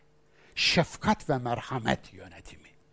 Evet, Resulün misyonu da ne olarak gösterilmiş? Rahmetellil alemin, alemlere rahmet. Enbiya 107. Allah'tan bir rahmet sayesinde onlara yumuşak davrandın diyen ayeti hatırlayın. Ali İmran 159. فَبِمَا رَحْمَةٍ مِنَ اللّٰهِ لِنْتَ لَهُمْ Baba gibi güç siyaseti değil, ana gibi şefkat siyaseti. Mekke'nin fethinde şiddet gösteren iki komutanı görevden almıştı. Hatırlıyor musunuz Allah Resulü? Mekke fethediliyor, Mekke'ye giriyor.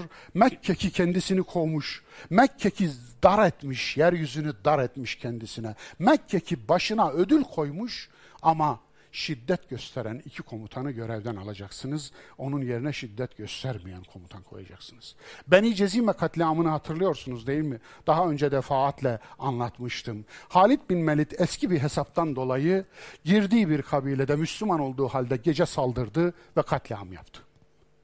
Allah Resulüne haber geldiğinde Allah Resulü çok sevdiği bir yakınını kaybetmiş gibi gözyaşları döktü. Halit geldi, mazeret beyan edecek. Ne mazereti? Mazereti falan yok aslında. Eski bir hesap. Allah Resulü geldiği taraftan başını ters çevirdi. Oradan geldi ters çevirdi. Bir taraftan da şunu söylüyordu. Ben Halid'in yaptığından beriyim ya Rabbi. Yani beni hesaba çekme Allah'ım bunun yaptığından dolayı. Ama kendi komutanı. Evet, böyleydi. Böyleydi. Şefkat ve merhamet. Dördüncüsü Kur'an'ın karşı de, Kur'an'ın devrimi daha doğrusu cahiliye siyasetine şura, istişare, ortak akıl. Şura ortak akıl demektir. İstişare demektir. Esma-i Hüsna'dan kayyum, diktatörlük Allah'a şirk koşmaktır. Kayyum ismini bir daha okumanızı salık veriyorum. Lütfen bir daha okuyun. Bu diktatörlük neden şirktir onu görün. Zira Allah'tan başka hiçbir kul, hiçbir insan her şeyi yönetmeye kalkamaz. Mutlak bir yönetim insan tarafından uygulanabilecek bir şey değildir. Çıldırır. Çünkü insanın gücü yetmez böyle bir şeye. Onlarla yönetim işlerinde istişareyi sürdür. Ali İmran 159. Evet. Ve şavirhum fil emr. Bu fiil olarak şura emrediliyor, istişare. İstişare emrediliyor. Ne, nerede geldi bu ayet? Uhud'dan sonra geldi. Uhud'da Allah Resulü içeride savaşalım demişti. Savunma savaşı yapalım. Savaş konseyi dışarıda sava savaşalım. Yani meydan savaşı yapalım. Allah Resulü kendi görüşünün aykırısına olmasına rağmen savaş konseyinin çoğunluğunun kararını kabul etti, zırhını giydi. Hatta savaş konseyi zırhı giydikten sonra görüşümüzü değiştirdik diyenler oldu. Fakat bir peygamber zırhını giydikten sonra çıkarmaz dedi ve Uhud'a yürüdü, kaybettiler. Ve ilk kaçanlar da savaş konseyinde dışarıda savunma savaşı değil de saldırı savaşı yapalım diyenlerdi. Savaşta ilk kaçanlar. Ama Resulullah'a ayet ne diyor biliyor musunuz?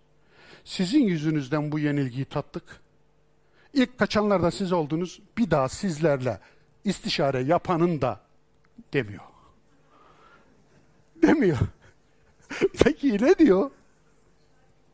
Yine istişare et diyor. Devam et diyor. Evet.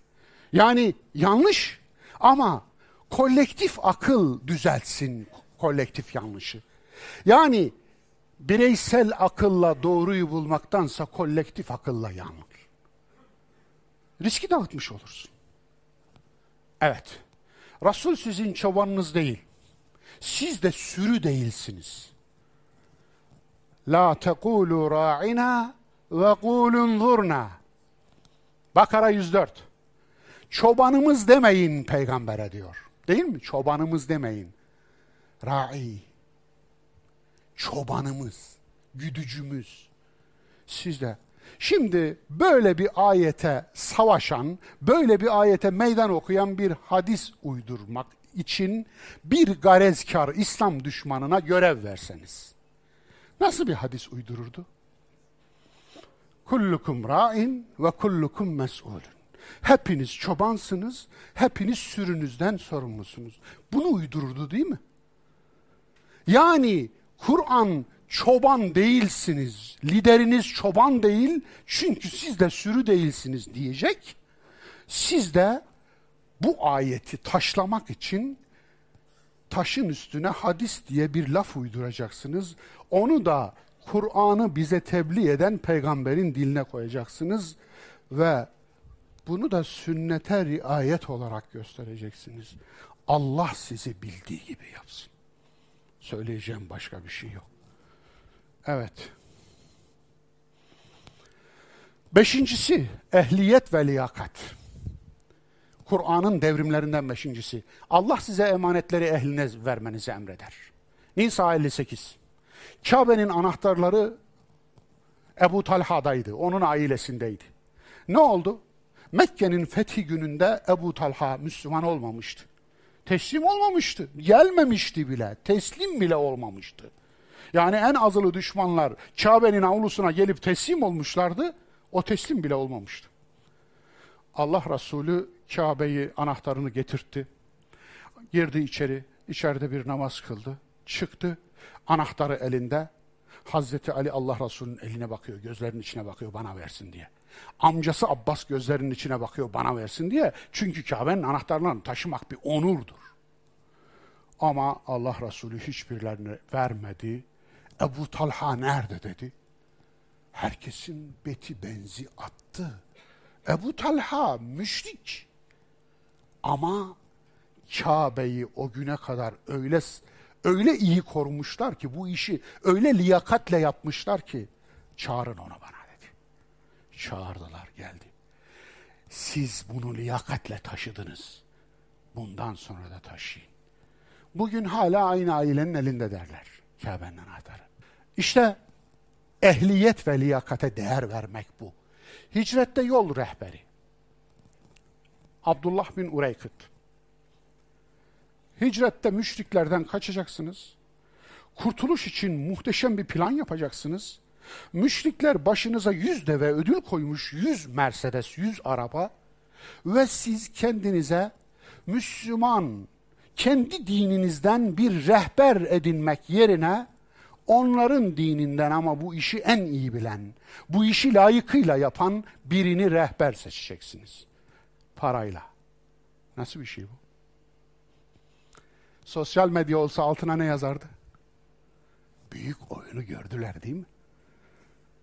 Ya bizi dine davet edip duruyor.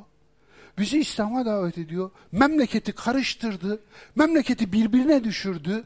ikiye ayırdı. Babayı oğulla kavgalı hale getirdi. Şimdi de kendisine hicret eder kaçarken bir müşrik rehber tutmuş gördünüz mü? Nasıl? Troller. Nasıl? Evet, troller her yerde aynılar. Ama o gün bu trollerin eşi yokmuş demek. Evet. Allah o günleri, o günün insanlarını bu trollerden korumuş da bugünün insanların nasıl nasıl korunacak bilmiyorum. Gördüğünüz gibi işte bu da liyakat ve ehliyet meselesi. Savaş konseyinde Numan bin Finhas isimli uzman bir Yahudi var iyi mi? Kaynakları okurken buna denk gelince şaşırdım yahu. Ve bu adam öyle uzmanca görüşler beyan ediyor ki bazı görüşleri yerine getiriliyor Allah Resulü tarafından. 21 yaşında taze Müslüman bir Mekke valisi var biliyor musunuz? Mekke'nin fethinden sonra Resulullah'ın ilk Mekke valisi yaptığı kişi Attab bin Esid. 21 yaşında. Evet, günlük bir dirhem de maaş tayin ediyor. Onun maaşının da Yemen'den gelen paradan ödenmesini. Yani onu da düşünüyor ince ince ince. Evet. İkinci halife suikastin ardından yerine imam olarak Suheyb'i bıraktı. Hazreti Ömer. Suheyb kim? Eski bir köle. Yani Bizanslı bir köle. Suheyb-i Rumi. Düşünebiliyor musunuz? Halife naibi. Halife naibi. Nedir peki? Liyakat. Ölçü liyakat. Nebiye yani lidere itaat maruf ortak iyi ile sınırlıdır. Evet. Ve la ya'sineke fi ma'rufin. Mümtehana 60. Muhteşem. Bunu unutmayın özellikle Resul'e itaat etmelerini emrettiği yerde ve la yasineke fi marufin. Onlar sana marufta itaat etsinler. Marufta isyan etmesinler. Maruf konusunda sana asi olmasınlar. Peygambere bile itaat marufla, ortak iyi ile sınırlı. Dikkat buyurun. İtaat sınırsız değil peygamber bile itaati sadece maruf çerçevesinde isteyebilir. Evet. Kur'an'ın kızıl elması var mı? Var. Kızıl elma çok meşhur oldu. Itaki Maçin. Çinlilerin kızıl elması. Bir, Ümmeti vahide. Kur'ani bir kavram. İnsanlıkta birlik. Çok ilginç. İnne hâzihi ummetukum ummeten vahideten ve ene rabbukum fa'budun. İşte bu ümmetiniz bir tek ümmettir. Ben de sizin Rabbinizim. O halde sadece bana kulluk edin. Enbiya 92 ayetinde geçen ümmetin anlamı peygambere inananlar değil. İnsanlık. Hemen önündeki ayetleri okuyunca görüyorsunuz çünkü. İnsanlığı bir ümmet olarak görüyor Kur'an. Ki başka ayetler de var. İnsanlık kâne ümmeten vahideten. Başlangıçta bir tek ümmetti diyen ayet de var. Dolayısıyla ümmeti vahide, insanlığı bir bütün halinde iyi etrafında toplamak. Kur'an'ın kızıl elması. İslam devleti değil, insan devleti. İslam devleti kavramının ilk kullanıldığı tarihi bilen var mı? 1923. İlk Kur'an'ı kullanan da Reşit Rıza. Çok şaşırdınız değil mi? Şaşırmayın. Evet. Çünkü birçok şeyi bilmiyoruz. Evet. İslam'ın toplumu olur. Toplumun devleti olur. Onun için devleti, dinin devleti ilan ederseniz devletin cinayeti de dinin cinayeti olur. Devletin yanlışları da dinin yanlışları. Onun için devletle dini aynı çuvala sokanlar hep devleti sokmuşlardır. Yani yılanla çuvala girmek anlamına gelir. Peki nedir ya? İnsan devleti. Devletin dini adalettir. Hazreti Ali'ye nispet edilir. Evet, adaletsiz devlet dinsizdir. Devletin dini adalettir der. Teokrasi Yahudi icadıdır. Teokrasi Tanrı devleti. Din devleti kurarsanız sizi Allah yönetmeyecektir. Öyle mi zannediyorlar? Göndersek nereye gönderelim? Suudi şeriatına mı isterseniz, istersiniz? İran şeriatını mı istersiniz? Pakistan şeriatını mı istersiniz? Afgan Taliban şeriatını mı istersiniz? Sudan şeriatını mı istersiniz? Seç beğen al. Gönderelim sizi bir yere. Allah'ın kulu kaçmış Avustralya'ya oradan şeriat istiyor. Evet, komedi mi dersiniz, tiraj, tra, trajik komedi mi dersiniz, ne derseniz deyin. İşte böyle bir şey. Evet, adalet. Kur'an'ın kızıl elması. İki, milleti İbrahim. Merhametin babasının milleti. İbrahim'in ismi bu. Ebun Rahim. Merhametin babası. Merhametin babasının milleti. İslam barış yolu çünkü. Üçüncüsü Darusselam. Barış yurdu. Yunus 25. Vallahu yed'u ila daris selam ve yehdi men yeşâ'u ila sıratun müstakim. Dördüncüsü belde-i tayyibe. Temiz şehir. Sebe suresi 15. ayet. Siyaseti temiz, ekonomisi temiz, ilişkileri temiz, sokakları temiz, insanları temiz, mimarisi temiz şehir. Kur'an'a karşı devrim. Hakikatten kopuş. Kur'an bilgi sistemine meydan okuma. Haşr 23. Nasıl oldu? Huvallahu'llezî la ilahe illahu alimul gaybi ve şehade. Kur'an bilgi sistemi iki sütun, tıpkı insan gibi iki ayak üzerine oturur. Gayb ve şehadet. Gaybı iman ile biliriz, şehadeti bilgi ile biliriz, araştırmayla biliriz. Peki bunun yerine yanına üçüncü bir ayak kondu, protez ayak. O da zan ayağı. Zan ayağı. Zan ayağı büyüdü, içine hadisler atıldı, din sayıldı. İçine iştihatlar atıldı, din sayıldı. İçine fıkıh atıldı, din sayıldı. İçine tasavvuf atıldı, din sayıldı. Ve zan ayağı gaybı da şehadeti de mahvetti. Bu ayakları felç etti. İşte Kur'an bilgi sistemine meydan okuma böyle gerçekleşti. Hakikat ve yakin yerine zannın din olarak ikamesi. İnne zanne la yugni minel hakkı şey'a. Yunus 36, Necm 28. Zan hak ve hakikatten hiçbir şey içermez. Sadece suizan değil, hüsnü zan da içermez. Ama bilgisine ulaşamayacağınız şeyler hakkında eğer ille de zannetmek zorunda kalıyorsanız bari hüsnü zannedin. demektir o. Ama zan hak ve hakikatten hiçbir şey içermez. Zan din oldu, din de zan oldu. Adet ibadet oldu, ibadet de adet oldu. Öyle olur zaten. Entrika siyasetine dini kılıf, harp hiledir. Daha önce söyledim. Uydurulmuş dinin siyasi zihniyeti, düşmanına yalan ve iftira sevaptır.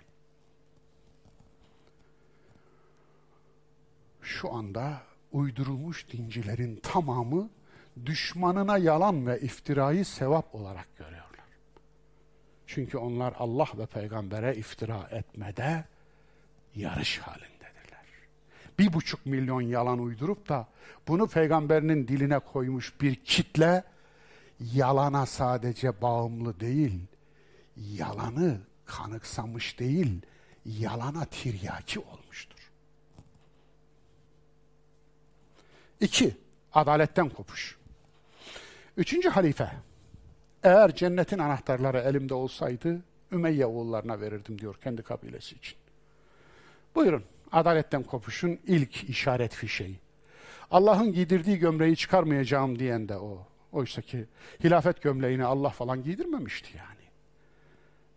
Hani Allah'ın giydirdiği gömlek olarak görünce ve gösterince iş bambaşka bir yere geliyor.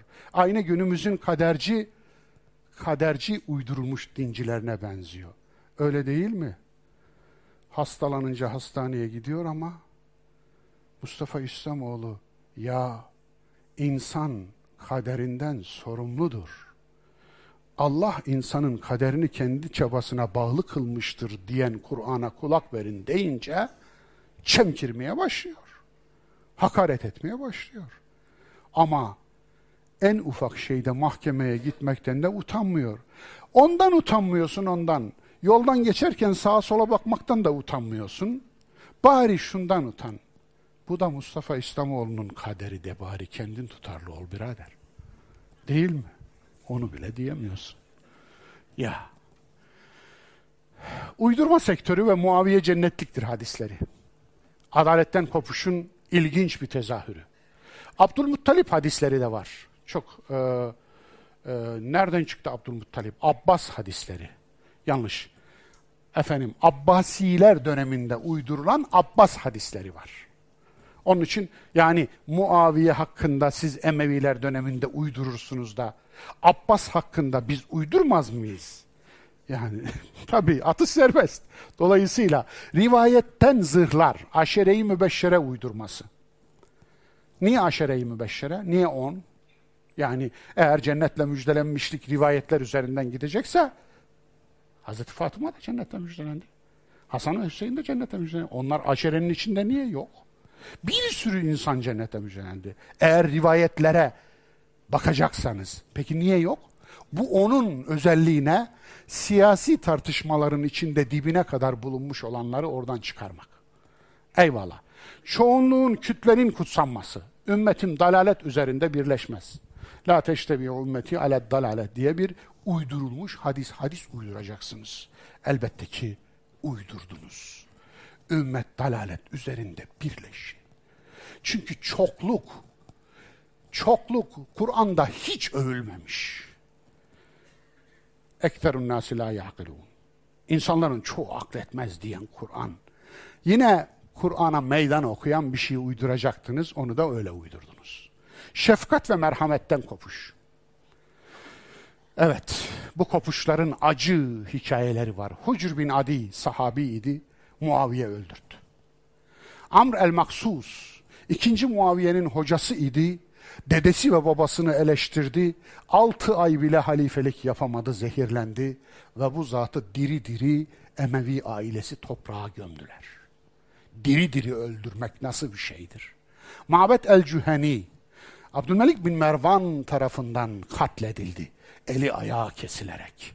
Gaylan ed-Dimeşki. Yine bu insan Mutezile mezhebine mensup ada, adaleti dillere destan bir mümin alim idi, allame idi. Ömer İbni Abdülaziz buna gasp edilen malları sahiplerine iade görevini verdi. Yani kendi ailesinin gasp ettiği malları sahiplerine iade görevi verdi. Hatta bu zat da onları pazara çıkardı. Hadi gasp edilen malların sahiplerini arıyorum gelsin de mallarını benden alsın diye Ömer İbni Abdülaziz döneminde böyle bir pazar açtı. Gasp edilen mallar pazarı. Ve bu zat önce elleri kesildi, sonra ayakları, sonra burnu, sonra dudağı kesildi ve katledildi. Evet, bozacı şıracı Haccac Abdülmelik bin Mervan'ı masum ilan ediyor. Masumiyet ilanı silsilesi böyle başlıyor. Çok ilginçtir. Yani aslında Şia'nın Hazreti Ali'yi ve kendi imamlarını masum ilan etmesi bundan biraz sonra. Demek ki Emeviler başlatıyorlar bu kötü bidatı. Efendim, Haccac onlarca sahabinin ve on binlerce masumun katilidir. 50 bin insan katlettiği söylenir bizzat.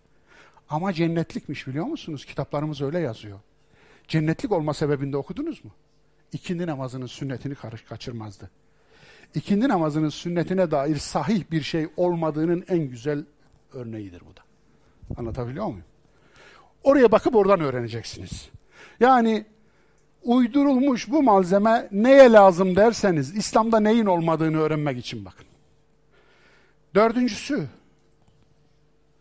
Kur'an'a karşı karşı devrim. Şura, istişare, ortak akıldan kopuş, karşı devrim. İlk terk edilen sünnet. Hazreti Ebu Bekir halife seçildiği gün bir sünnet terk edildi. Allah Resulü'nün. Hani biz sünnet düşmanıymışız ya. Bu Allah ve peygamber düşmanları öyle diyorlar ya. O sünnette neydi biliyor musunuz? Resulullah hiçbir biatı kadınsız yapmadı. Akabe bir kadınlıydı. Akabe 2 kadınlıydı. Mekke fetih beyatı kadınlıydı. Efendim şey Hudeybiye beyatı kadınlıydı. Hangi beyattan bahsederseniz hepsinde kadın var ama ilk halifenin seçiminde kadın yok. Yani seçime katılmıyorlar. Allah Resulü'nün tüm seçimlerine kadınlar katılıyor. Bu bu demektir zaten. Seçime katılım. Şura yerine hile. Muaviye ve Amr örneği. Çok ilginç. Hazreti Osman kuşatılıp öldürülürken Muaviye'nin çıtı çıkmıyor. Kılı kıpramıyor. Ama Hazreti Osman'ın kanlı gömleği lazım Muaviye'ye. Osman lazım değil. Evet. Osman'ın dirisi lazım değil Muaviye'lere. Kanlı gömlek lazım. Niye? Kanlı gömlekle ortalığı karıştıracaklar da onun için. Evet. Amr'de mızrakların ucuna ayet taktıran akıllı. Evet. Her zaman için ayeti mızrağın ucuna, ucuna geçirdiğiniz zaman bu siyaset aklınıza gelsin. Allah o ayetleri korusun diyelim. Ne diyelim? Şura değil tegallüp. Evet. İslam fıkı bir tegallüp fıkı kurdu. Nedir bu? Güçlü olan yani devleti eline geçiren haklıdır. Buna tegallüp kuralı deniyor ortak akıl ile değil güçle boyun eğdirme. Daha İmam Malik de başladı bunun zeminini atma, rivayetlerini bulma ve iştihadını tedarik etme. Ondan sonra gitti gitti gitti ma verdiği de zirvesini buldu. Gazali de kapak yaptı üstüne. Şura'dayı evet bu iş zamanın sonuna kadar Kureyş'te kalır. Ne dersiniz? İmamlar Kureyş'tendir hadisinin bir başka versiyonu bu. Diyor ki Mehmet Said Hatipoğlu hocamız hadisçilerin günümüzdeki duayeni Allah Resulü 60'da tutturamamış mı diyor. Haşa diyor. Bunu nasıl uydurdunuz da Allah Resulüne nispet ettiniz diyor. Yani kıyamete kadar bu iş Kureyş'te kalır diyen Allah Resulü 60'da tutturamamış mı haşa? Bunu mu demek istiyorsunuz? Kureyş mi kaldı? Evet, görüyorsunuz değil mi? Eleştirel akılla bakınca bir hadisçi de doğruyu düşünebiliyor. Beşincisi, Kur'an'a karşı devrim. Ehliyet ve liyakatten kopuş. İmamlar Kureyş'tendir mi? Yani şimdi emanet ayetini Nisa suresinin 58. ayetini İnna Allah ya'muru en tu'addul emanati ila yani inna Allah ya'murukum en tu'addul emanati ila ehliha. Allah emanetleri ehline vermenizi emreder ayetine savaşan, bu ayete karşı meydan okuyan bir hadis söyle diye bir garezkara sipariş verseniz, bir İslam düşmanına sipariş verseniz nasıl bir şey sipariş verirsiniz? İşte bunu verirsiniz. Niye? Allah emaneti ehline vermenizi emreder diyecek. O da diyecek ki emanet Kureyş'indir diyecek. Devlet emaneti Kureyş'indir. Öyle bir şey olur mu? Bu sözün sıhhat testi için emanet ayeti yetmedi mi?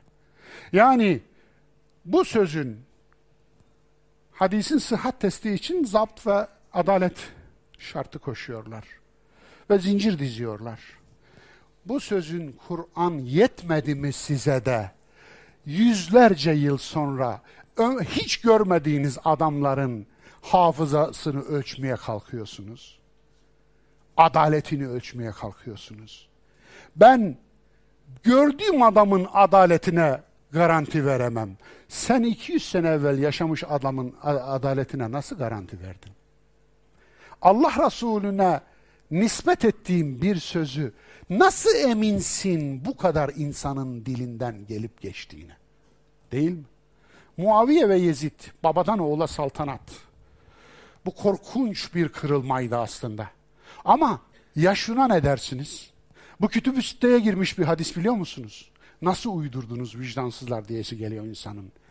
Lev aşe İbrahim lekâne sıddikan nebiyyen. Eğer Allah Resulü'nün küçük oğlu İbrahim yaşasaydı peygamber olurdu. Nasıl uydurdunuz diyesi geliyor değil mi? Nasıl bir zihniniz var sizin? Evet. Kur'an'ı anla evet Kur'an'a meydan okumak zalimler sözünden dışarıdır. Bakara 124. Hani ne demişti? Hazreti İbrahim sınavını verdikten sonra bir dua etmişti değil mi? Ya Rabbi neslimden önderler çıkar, liderler çıkar. Allah da ne demişti ona cevap olarak? La yenalu ahdi zalimin. Evet, neslinden önderler çıkaracağım ama senin neslinden de gelse, İbrahim'in torunu da olsa zalimler bu sözümün dışındadır. Demişti değil mi? Evet. Yöneticiyi Allah'a ortak koşan sünni hilafet teorisi. Sünni teoloji sahabenin tamamını masum ilan etti. Evet, sahabe masumdur. Onun için sahabe cerh ve tadile girmez. Yani hadis usulü, hadis usulü aslında yalanı usulüne uygun söyleme usulüdür. Ama kendilerine göre doğru olduğunu kabul edelim. Sahabenin tamamını masum ilan etmek, Kur'an'ı baştan sona çöpe atmak demek. Kur'an'da in ca'akum fasikum binebe'in denilen de sahabi. Bir fasık size haber getirdiğinde denilen de sahabi. Kur'an'da münafıklar denilenler de sahabi. Ve o münafıkları sen bilemezsin diyor Kur'an. Bilemezsin diyor. Dolayısıyla sahabeyi nasıl ilk nesli nasıl masum ilan ettin?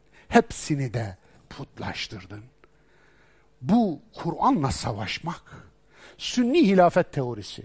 Müminlerin emirinden Allah'ın halifesine geçiş. Allah Resulü ben Allah'ın halifesiyim demedi. Haşa. Allah'ın halifesi olmaz. Halife birinin yerine niyabet edendir. Allah'a naib olmaz ki. Yani Allah ara sıra tatile çıkmaz ki. Onun yerine niyabet edesiniz. İzne ayrılmaz ki. Onun yerine niyabet edesiniz. Peki Allah Resulü'nün arkasından gelen halife ne dedi kendisine? Halifetu Resulillah. Allah Resulü'nün halifesi. Yani ardılı. Ondan sonra gelen Hazreti Ömer ne dedi? Halifetu halifeti Resulillah. Resulullah'ın halifesinin halifesi. Peki daha sonrakiler ne dediler? Allah'ın halifesi. Zıplayıp çıktılar. Anlatabiliyor muyum? Yani aşağısına razı olurlar mı? Allah'ın direkt bağlandılar yani. Oflular alınmasın. Yöneticiye Allah'a şirk koşmak. Pers zihniyeti. Allah'ın yeryüzündeki gölgesi. Evet, Sasani Şeyhülislam'ın Ardeşir'e söylediği cümledir bu. Yönetici Allah'ın yeryüzündeki gölgesidir. Evet, zillullah fil arz. Ve bu hadis diye kitaplara girdi iyi mi? Sasani ateşperest bir papazın sözü Allah Resulü'nün diline kondu iyi mi? Söyleyecek başka bir şey yok. Hadis uyduru. Allah nasıl tekse halife de tek olmalı. İkinci çıkan halife öldürülür diye. Şuna bakar mısınız? Yani Allah'la insan yöneticiyi kıyasladı. Gazali Allah'ın huzuru ancak sultanın huzuruna kıyasla anlaşılabilir. Eh ne diyeyim? Ne diyeyim? Bir şey desem Gazali bizim için bir bilim adamı, ilim adamı. Ama onun için put. Onun put galerisinde Gazali diye bir put var. Şimdi bir şey desem Gazali'yi eleştirsem putunu eleştirmiş olacağım. Onun için en iyisi eleştirmiyorum. Sealibi, bu tefsir sahibi bir ilim adamı, alim. Sultana itaat, rahmata, Rahman'a itaattir. Alın buyurun, nereden yakarsanız yakın. O zaman Ebu Zer, Hazreti Hüseyin, Ebu Hanife ve daha niceleri Allah'a isyan mı ettiler? Devletin te itaatsizlik ederek, devlete isyan ederek Allah'a isyan mı ettiler?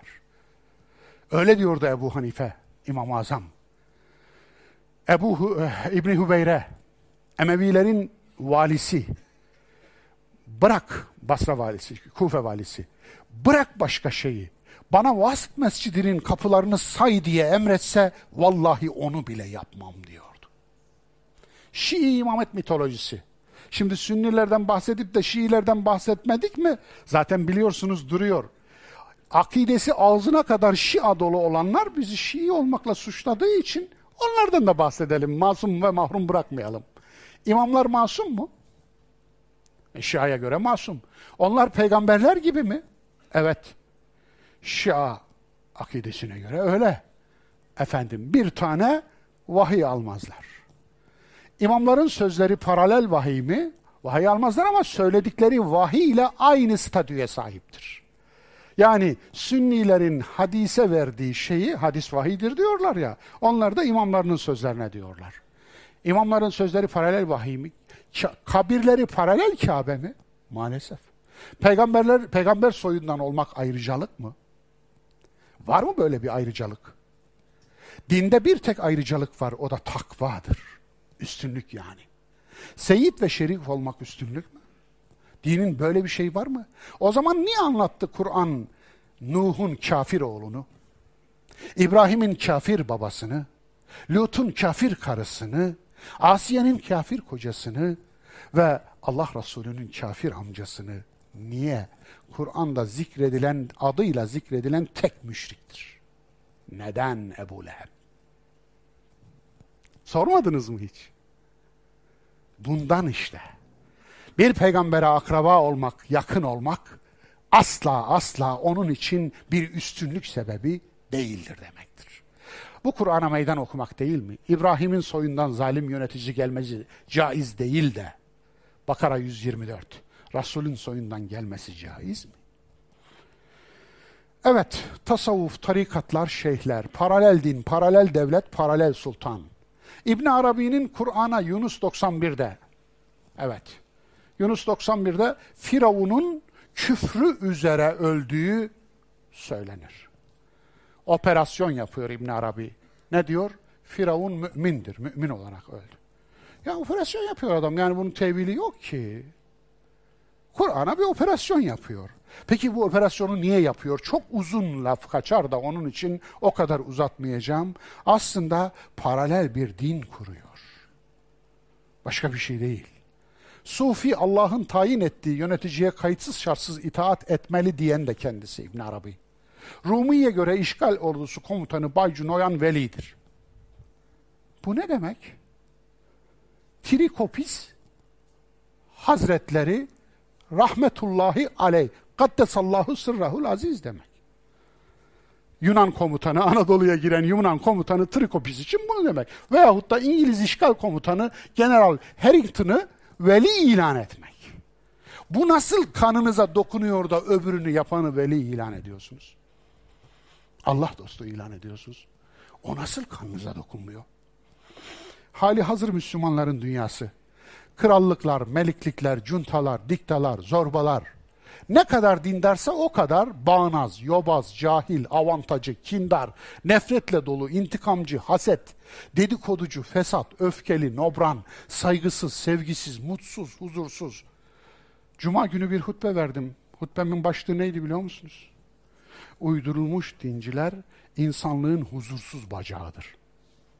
Huzursuz bacak sendromu diye bir sendrom duydunuz mu?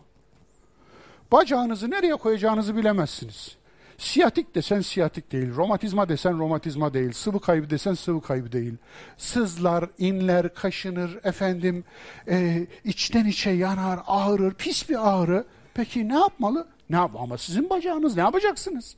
Takmalı çıkarmalı değil ki oraya atasınız. Böyle bir şey işte. İnsanlığın huzursuz bacağı.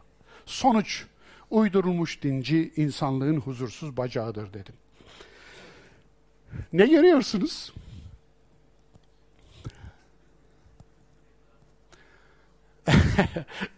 evet, orayı kapatsalar iyi olurdu fiyatı. Durum bu. Şu anda durumumuz bu. Bakın. Önde bir Ebu Leheb kılıklının oturduğunu düşünün. Fiat Doblo, arabamız İtalya'dan. Ee, Osmanlı armamız var ya diyeceksiniz. Maalesef yanıldınız. O da yerli değil. İngiliz kraliçesi bu armayı yaptırdı ve Osmanlı'ya hediye etti. Hikayesini öğrenmek isteyen ilgili kaynaklara başvursun. Yani benim diye böbürlendiğin bile benim değil. Anlatabiliyor muyum? Yani İtalya'nın yaptığı arabanın arkasına İngiliz kraliçesinin yaptırdığı armayı takıp da piyasada, caddelerde hava atan birini aklınıza getirin uydurulmuş dinci deyince. Anlatabiliyor muyum? Evet, geldik. Şeyhi dinleyin. خلقت من الجن أي نعم والحديث صحيح. أيوه توضيح. ولذلك نهينا عن الصلاة في مرابض الإبل. النبي أخطرنا بذلك يبقى سمعنا وأطعنا. والنبي صلى الله عليه وسلم يقول خلقت الإبل من الشياطين. خلقت الإبل من الشياطين. هي مخلوقة من الشياطين من الشياطين. ولا من الجن؟ لا لا من الشياطين. الإبل خلقت من الجن؟ أي نعم والحديث صحيح. أيوه توضيح. ولذلك Nasıl buldunuz? Anladınız mı bilmiyorum.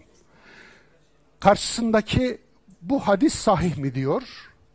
Bu hadis dediği deve şeytandan yaratılmıştır. Evet sahihtir diyor. Ey naam diyor. Kesinlikle sahihtir diyor.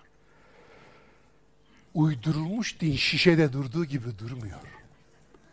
Şunu soracaksın bu şeyhe. Şimdi siz deveyi kurban ederek şeytan mı kurban ediyorsunuz? O zaman niye sütun taşlıyorsunuz? Şeytan taşlamada koyun deveyi, deveyi taşlayın. Şimdi siz deve eti yerken şeytan eti mi yiyorsunuz?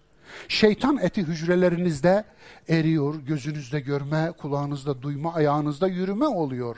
Dolayısıyla sizin yapı taşınıza dönüşüyor. Siz de biraz şeytan olmuş olur musunuz? Şeyh Efendi'ye sormak lazım. Bunlar bayağı şey bu, baba soru yani görüyorsunuz. Görüyorsunuz değil mi? Allah Resulüne bu çılgınlığı nasıl yakıştırırsınız? Nasıl yakıştırırsınız? Nasıl koyarsınız bunu? Bir de ey nam diyor, sahih diyor hem de babası. Sahih, evet. Sahih kitapların kütübüstenin içine girmiş bu. Kütübüste hadisi. Deve şeytandandır. Deve şeytandan yaratılmıştır. Nasıl oluyor bu? Peki Kur'an deve için ne diyor? Efela yenzurune ilel ibili keyfe hulikat. Onlar bakıp incelemezler mi deve nasıl yaratılmış? Aslında ben ben cahiliye Arabının bu yamuk ve bu kötü tasavvuruna, algısını düzeltmek için bu ayetin deveye bakmazlar mı nasıl yaratılmış ayetinin indiğini düşünüyorum. Yani bu cahiliye şirk ehlinin hadisiydi ve Allah Resulüne nispet ettiniz ve Allah Resulüne kıydınız. Acımadınız. Evet, ağır top geldi. Şimdi dört kadın, değil mi? Evet. Sınır dört kadındır, öyle biliriz. Evet. Hür kadınlarda. Hür kadınlarda dört. Peki o zaman harem neyin nesi oluyor? Ee, e, sonra e, bazısına nikah kıyıyor Haram ama demek haram demek girmemen lazım ama madem artık bu gece dedikoduları da konuşacağız. Madem e, adalet Şimdi- ve ceza şimdi üzerine. nikah- Şimdi girmemen lazım diyor. Girmemen lazım diyen kişinin ihtisas alanı nedir biliyor musunuz? Tarih. Kendi nasıl girecek şimdi bakın. Şimdi dört kadın. Değil mi? Sınır dört kadın. haram demek girmemen lazım ama madem Artık bu gece dedikoduları da konuşacağız. Madem e, adalet ve ceza şimdi üzerine. nikahlı nikahlı kadın dört kadınla nikahlanabilir. Hür kadındır bu. Hür kadınla cariyeyi bilemedikleri için, ayırt edemedikleri için bazıları işi anlamaktan uzaklar. Dört kadın zaten bir izindir. Ona malik olması nikahtır. Çünkü Kur'an-ı Kerim sizin diyor karı koca hayatı yaşayabileceğiniz iki sınıf var. Bir, nikahlı karılarınız. iki evma meleket eymanukum. Ellerinizin altındaki cariyeleriniz. İşte şimdi bu cariyelerden sınırsız alabilir. Sınırsız. Ha İslam hukuku istediğin kadar cariye alabilirsin Alabilir diyor. de. Evet. Tabii tabii. İşte çünkü maliktir ona. Ona Köledir, değildir, karı koca köledir, değildir. maliktir. Malıdır yani. Malıdır. İnsandan malı olur. Ve sınırsız cariye alabilir. Tabii ki. Tabii ki. Bak boncuk gibi dizmişler. Onu tanımıyorum ama bu bir şeyhe bağlı mürit. Bir tarikatın adamı ve tarih profesörü. Karşısındaki spiker diye muhtemelen o bundan daha iyi biliyordur. Konuşturmuyor ama ama kendisi tarihçi olarak oturdu, okkalı okkalı verdi fetvayı. Sınırsız alabilir diyor. İçlerinde yatan bu. Bunlar cenneti bir şey zannediyorlar da adını söylemeyeyim. İçlerinde yatan bu.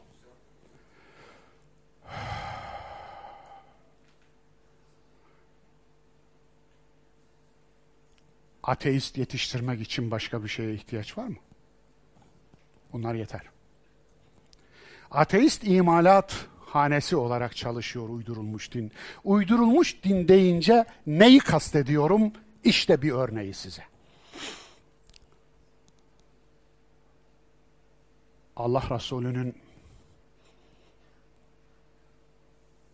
sınırsız cariyesi vardı öyle mi? Gerçekten öyle mi?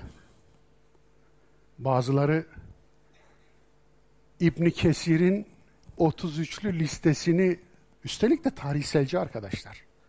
Bu kadar dellenmemeleri lazım. Ne adına delleniyorlar bilmiyorum.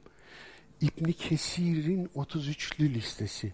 İbn Kesir'den 300 yıl evvel yaşamış biri 19'luk liste yapmış. Ondan 100 yıl evvel yaşamış biri 13'lük liste yapmış. Ondan 100 yıl evvel yaşamış biri üçlü, 3, üç, 3'e inmiş. İbn Kesir kaçta yaşamış? 1373'te ölmüş. Peygamberden 750 yıl sonra ölmüş bir adam. Yani gittikçe ilave devam ediyor.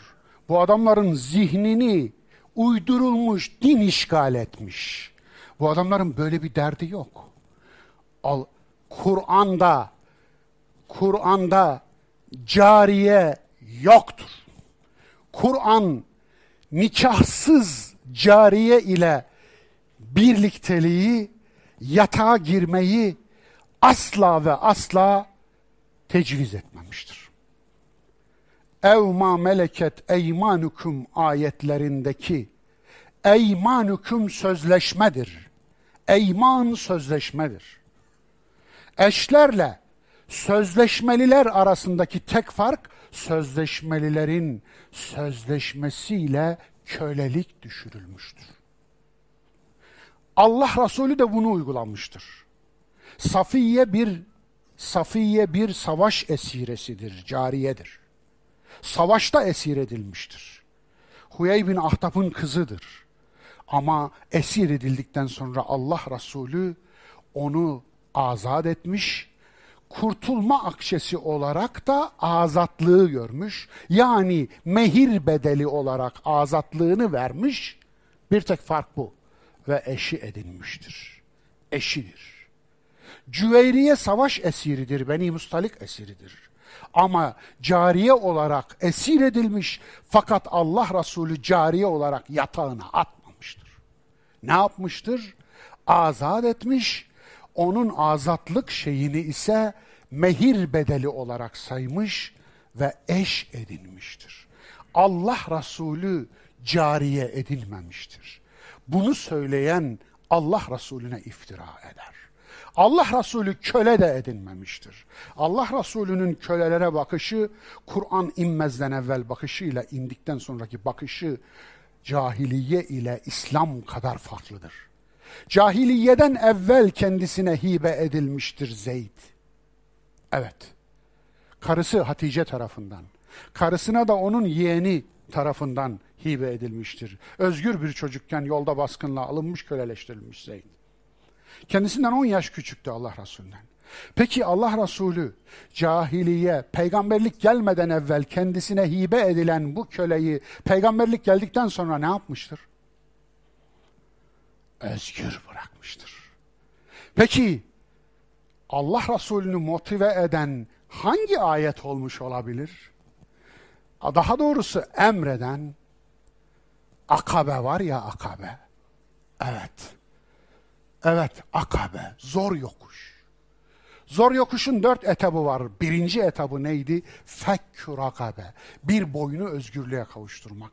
Allah rızası için Allah Resulüne bu ayetler gelecek. Bu ayetlerin Allah Resulü'nün hayatında hiçbir etkisi olmayacak mı? Nasıl da savruluyorsunuz? Nasıl da savrul fe enna tu'fekun. Nasıl da savruluyorsunuz? Allah'tan korkmadan. Çünkü sabiteleriniz yok. Allah Resulü bu ayeti uygulamamış mıdır sizce? Bir boyunu özgürlüğe kavuşturmak diyecek Kur'an da zor yokuşu. Bu zor yokuşu ilk çıkan Allah Resulü olmayacak öyle mi? Allah'tan korkun. Tutacaksın bana Resulullah'tan 700 yıl, 750 yıl sonra yaşamış olan İbn Kesir'in uydurup listesini koyacaksın mi? Öyle mi? Allah'tan korkmayacaksınız. Kendi tezinizi ispat için Allah Resulü'nü okkanın altına vereceksiniz öyle mi? Yazıklar olsun. Söyleyeceğim başka hiçbir şey. Allah Resulü'nü çağırıyor. Ya Maria deyin. Deyin getirin. Neyiniz varsa açın. Hepsine cevabım var. Mariye ne olacak? Mısır'dan gelmiş olan cariye ne olacak? Evet Mısır'dan Mariye geldi. Fakat üç tane rivayet var. Rivayetin biri Mariye'yi getiren Dıhyetül Kelbi'nin önünde Mariye'nin yolda İslam olduğu rivayet. Neden bunu görmezden gelirsin? Oysa ki Kur'an'ın sürecine bu çok daha uygun. Daha olmadı Mariye geldikten sonra Müslüman oldu rivayeti var. Bunu niye yok sayarsın? Hiçbir şey olmadıysa Mariye Ümmül Veled zaten çocuk doğuran özgürdür, cariye değildir. Vesaire. Onun için Allah Resulü cariye edinmez. Siz cenneti oramı zannediyorsunuz? O günah mekanı mı zannediyorsunuz? Harem mi kurmak istiyorsunuz? Peki işitle ne farkı var bunun? Hani yazmıştı. Annesinin göğsüne 15 dolar yazmış. 14 yaşındaki kızının göğsüne 30 dolar yazmış. Arayın bulursunuz. Ben gösterdim onu. Anlatabiliyor muyum? Satıyor. Satıyor. Ezidi, Yezidi kadınları getirmiş satıyor. Ne farkınız var? He? Yani kravat takınca işit olmaktan çıkıyor mu? Fıkhınız aynı. Kadına bakışınız aynı. Mal diye bakıyor farkında mısınız? Çünkü evet onun dediği fıkıhta aslında suç onun da değil. Onun dediği fıkıhta kadın maldır. Allah korusun. Kur'an da öyle midir ya? Muslimat vel ganitine vel ganitat vel munfikine vel munfakat. Yani Müslüman olan erkekler, Müslüman olan kadınlar, iman eden erkekler, iman eden ba'dukum min ba'd. Siz birbirinizin parçasısınız diyen de Kur'an Ali İmran suresi son sayfa. Dolayısıyla hangisine inanalım? İki tane din var. Hangisine inanırsanız. Seç beğen al. İki tane din. Ama bu din başka bir din. İslam fıkhında diyor, İslam hukukunda. Öyle mi? Hangi İslam'ın hukuku diye soracaksınız. Mutlaka her aklı başında insan hangi İslam'ın? Onun için diyorum ki siz varken, fıkhınız varken ateistler bayram ediyor. Bir de ateistlere küfür ediyorsunuz. Siz deist ve ateist yetiştirme çiftliğisiniz. Evet, tavsiyem.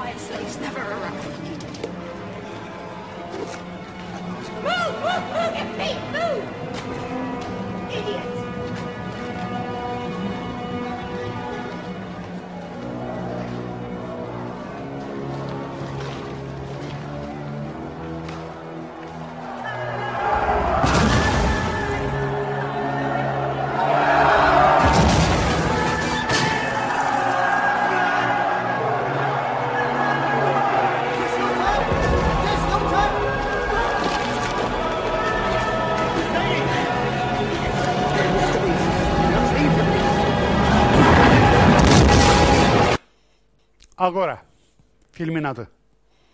Konusu dünya tarihinin en büyük hanım bilginlerinden Haypatya.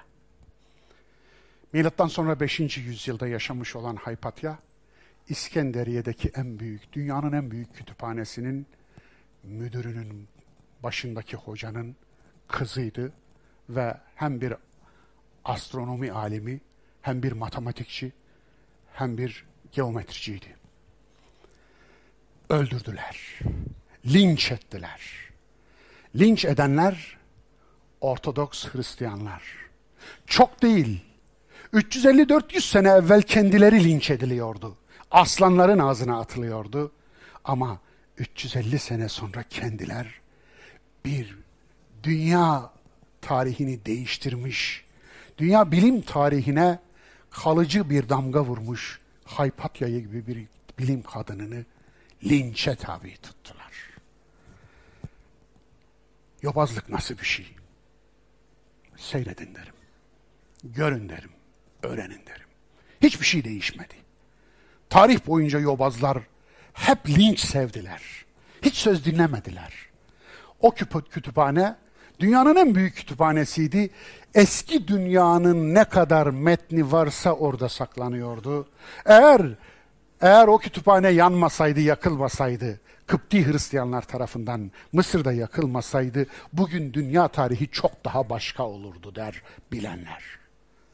Ve ilginçtir, bazı müsteşrikler, bazı oryantalistler bu kütüphaneyi Hazreti Ömer'in yaktığı iftirasında bulunurlar.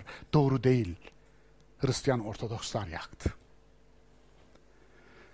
Film bazı sahnelerinde sıkıntılar var. Artı 16 yani. Büyümemiş olanlar izlemesin. Zekası 16 yaşından aşağı olanlar, gözüne sahip olmayanlar, Allah'ın verdiği gözü kullanıp da kapağı kullanmasını beceremeyenler izlemesinler. Ama yok ben kendimdeyim, aklım başımda, hormonlarım beni yönetmiyor, ben hormonlarımı yönetiyorum diyenlere tavsiye ediyorum. Haftanın makalesi. Yıldıray Oğur'a ait. Bir katilden hakim adayı yaratan karanlık isimli makaleyi hepinize tavsiye ediyorum. Bu kızımız, bu kızımız bir üniversite hocası. Okutman. Geçtiğimiz hafta öldürüldü. Bir holigan kopya çekerken tutanak tuttuğu için bu kızımızı öldürdü. Ahmet Hakan'ın da güzel bir yazısı var. Onu da tavsiye ederim. O katil pankartla o okula giremezdi ama silahla ve bıçakla hem silah hem bıçak. Düşünebiliyor musunuz? Hem bıçaklıyor hem kurşunluyor. Girdi. Bu şuna benziyor.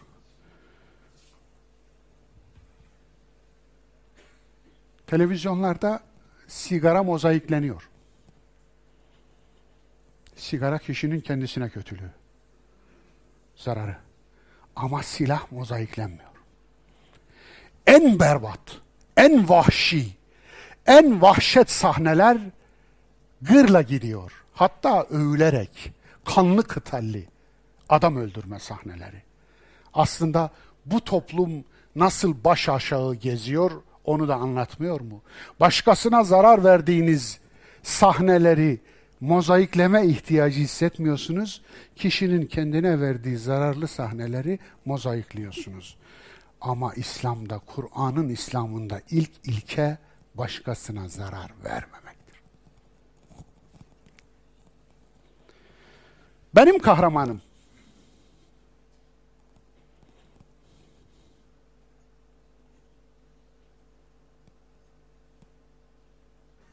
Ebu Bekir Karsan, Sancaktepe Müftülüğü, Yeni Doğan Bilal Habeşi Camii, İmam Hatibiyim.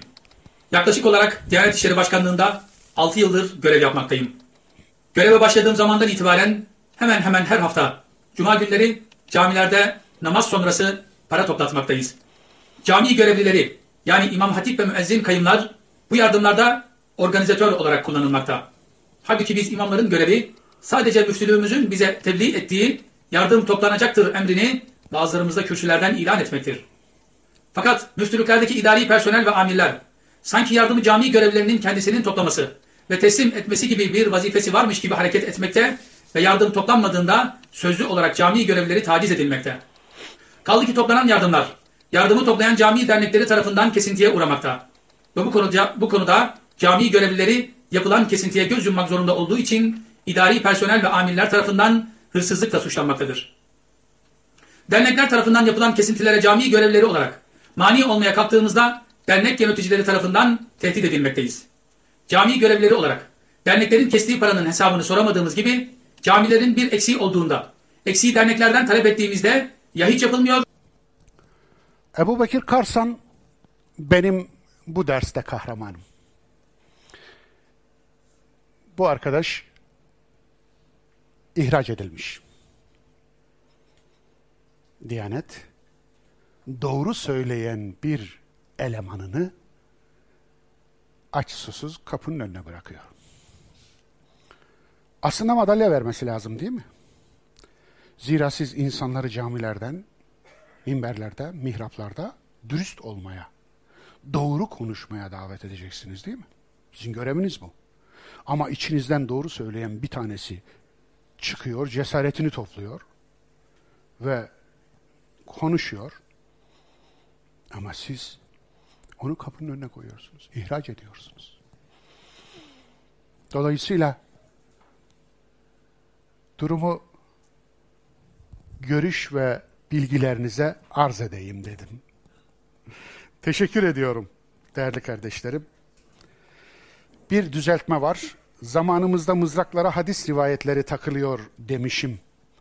Düzeltiyorum, özür diliyorum. Efendim, ha, ha e, yani ilave mi? Tamam. Zamanımızda mızrakların ucuna hadis rivayetleri takılıyor. Ah bunlar bile az kaldı, ufak kaldı. Mızrağın ucuna Allah takanlar, peygamber takanlar, din iman takanlar. Onun için neler takılmıyor ki? Evet, bugünlük de bu kadar. Hepinize teşekkür ediyorum. Gönlünüze afiyet olsun. Allah'a emanet olun.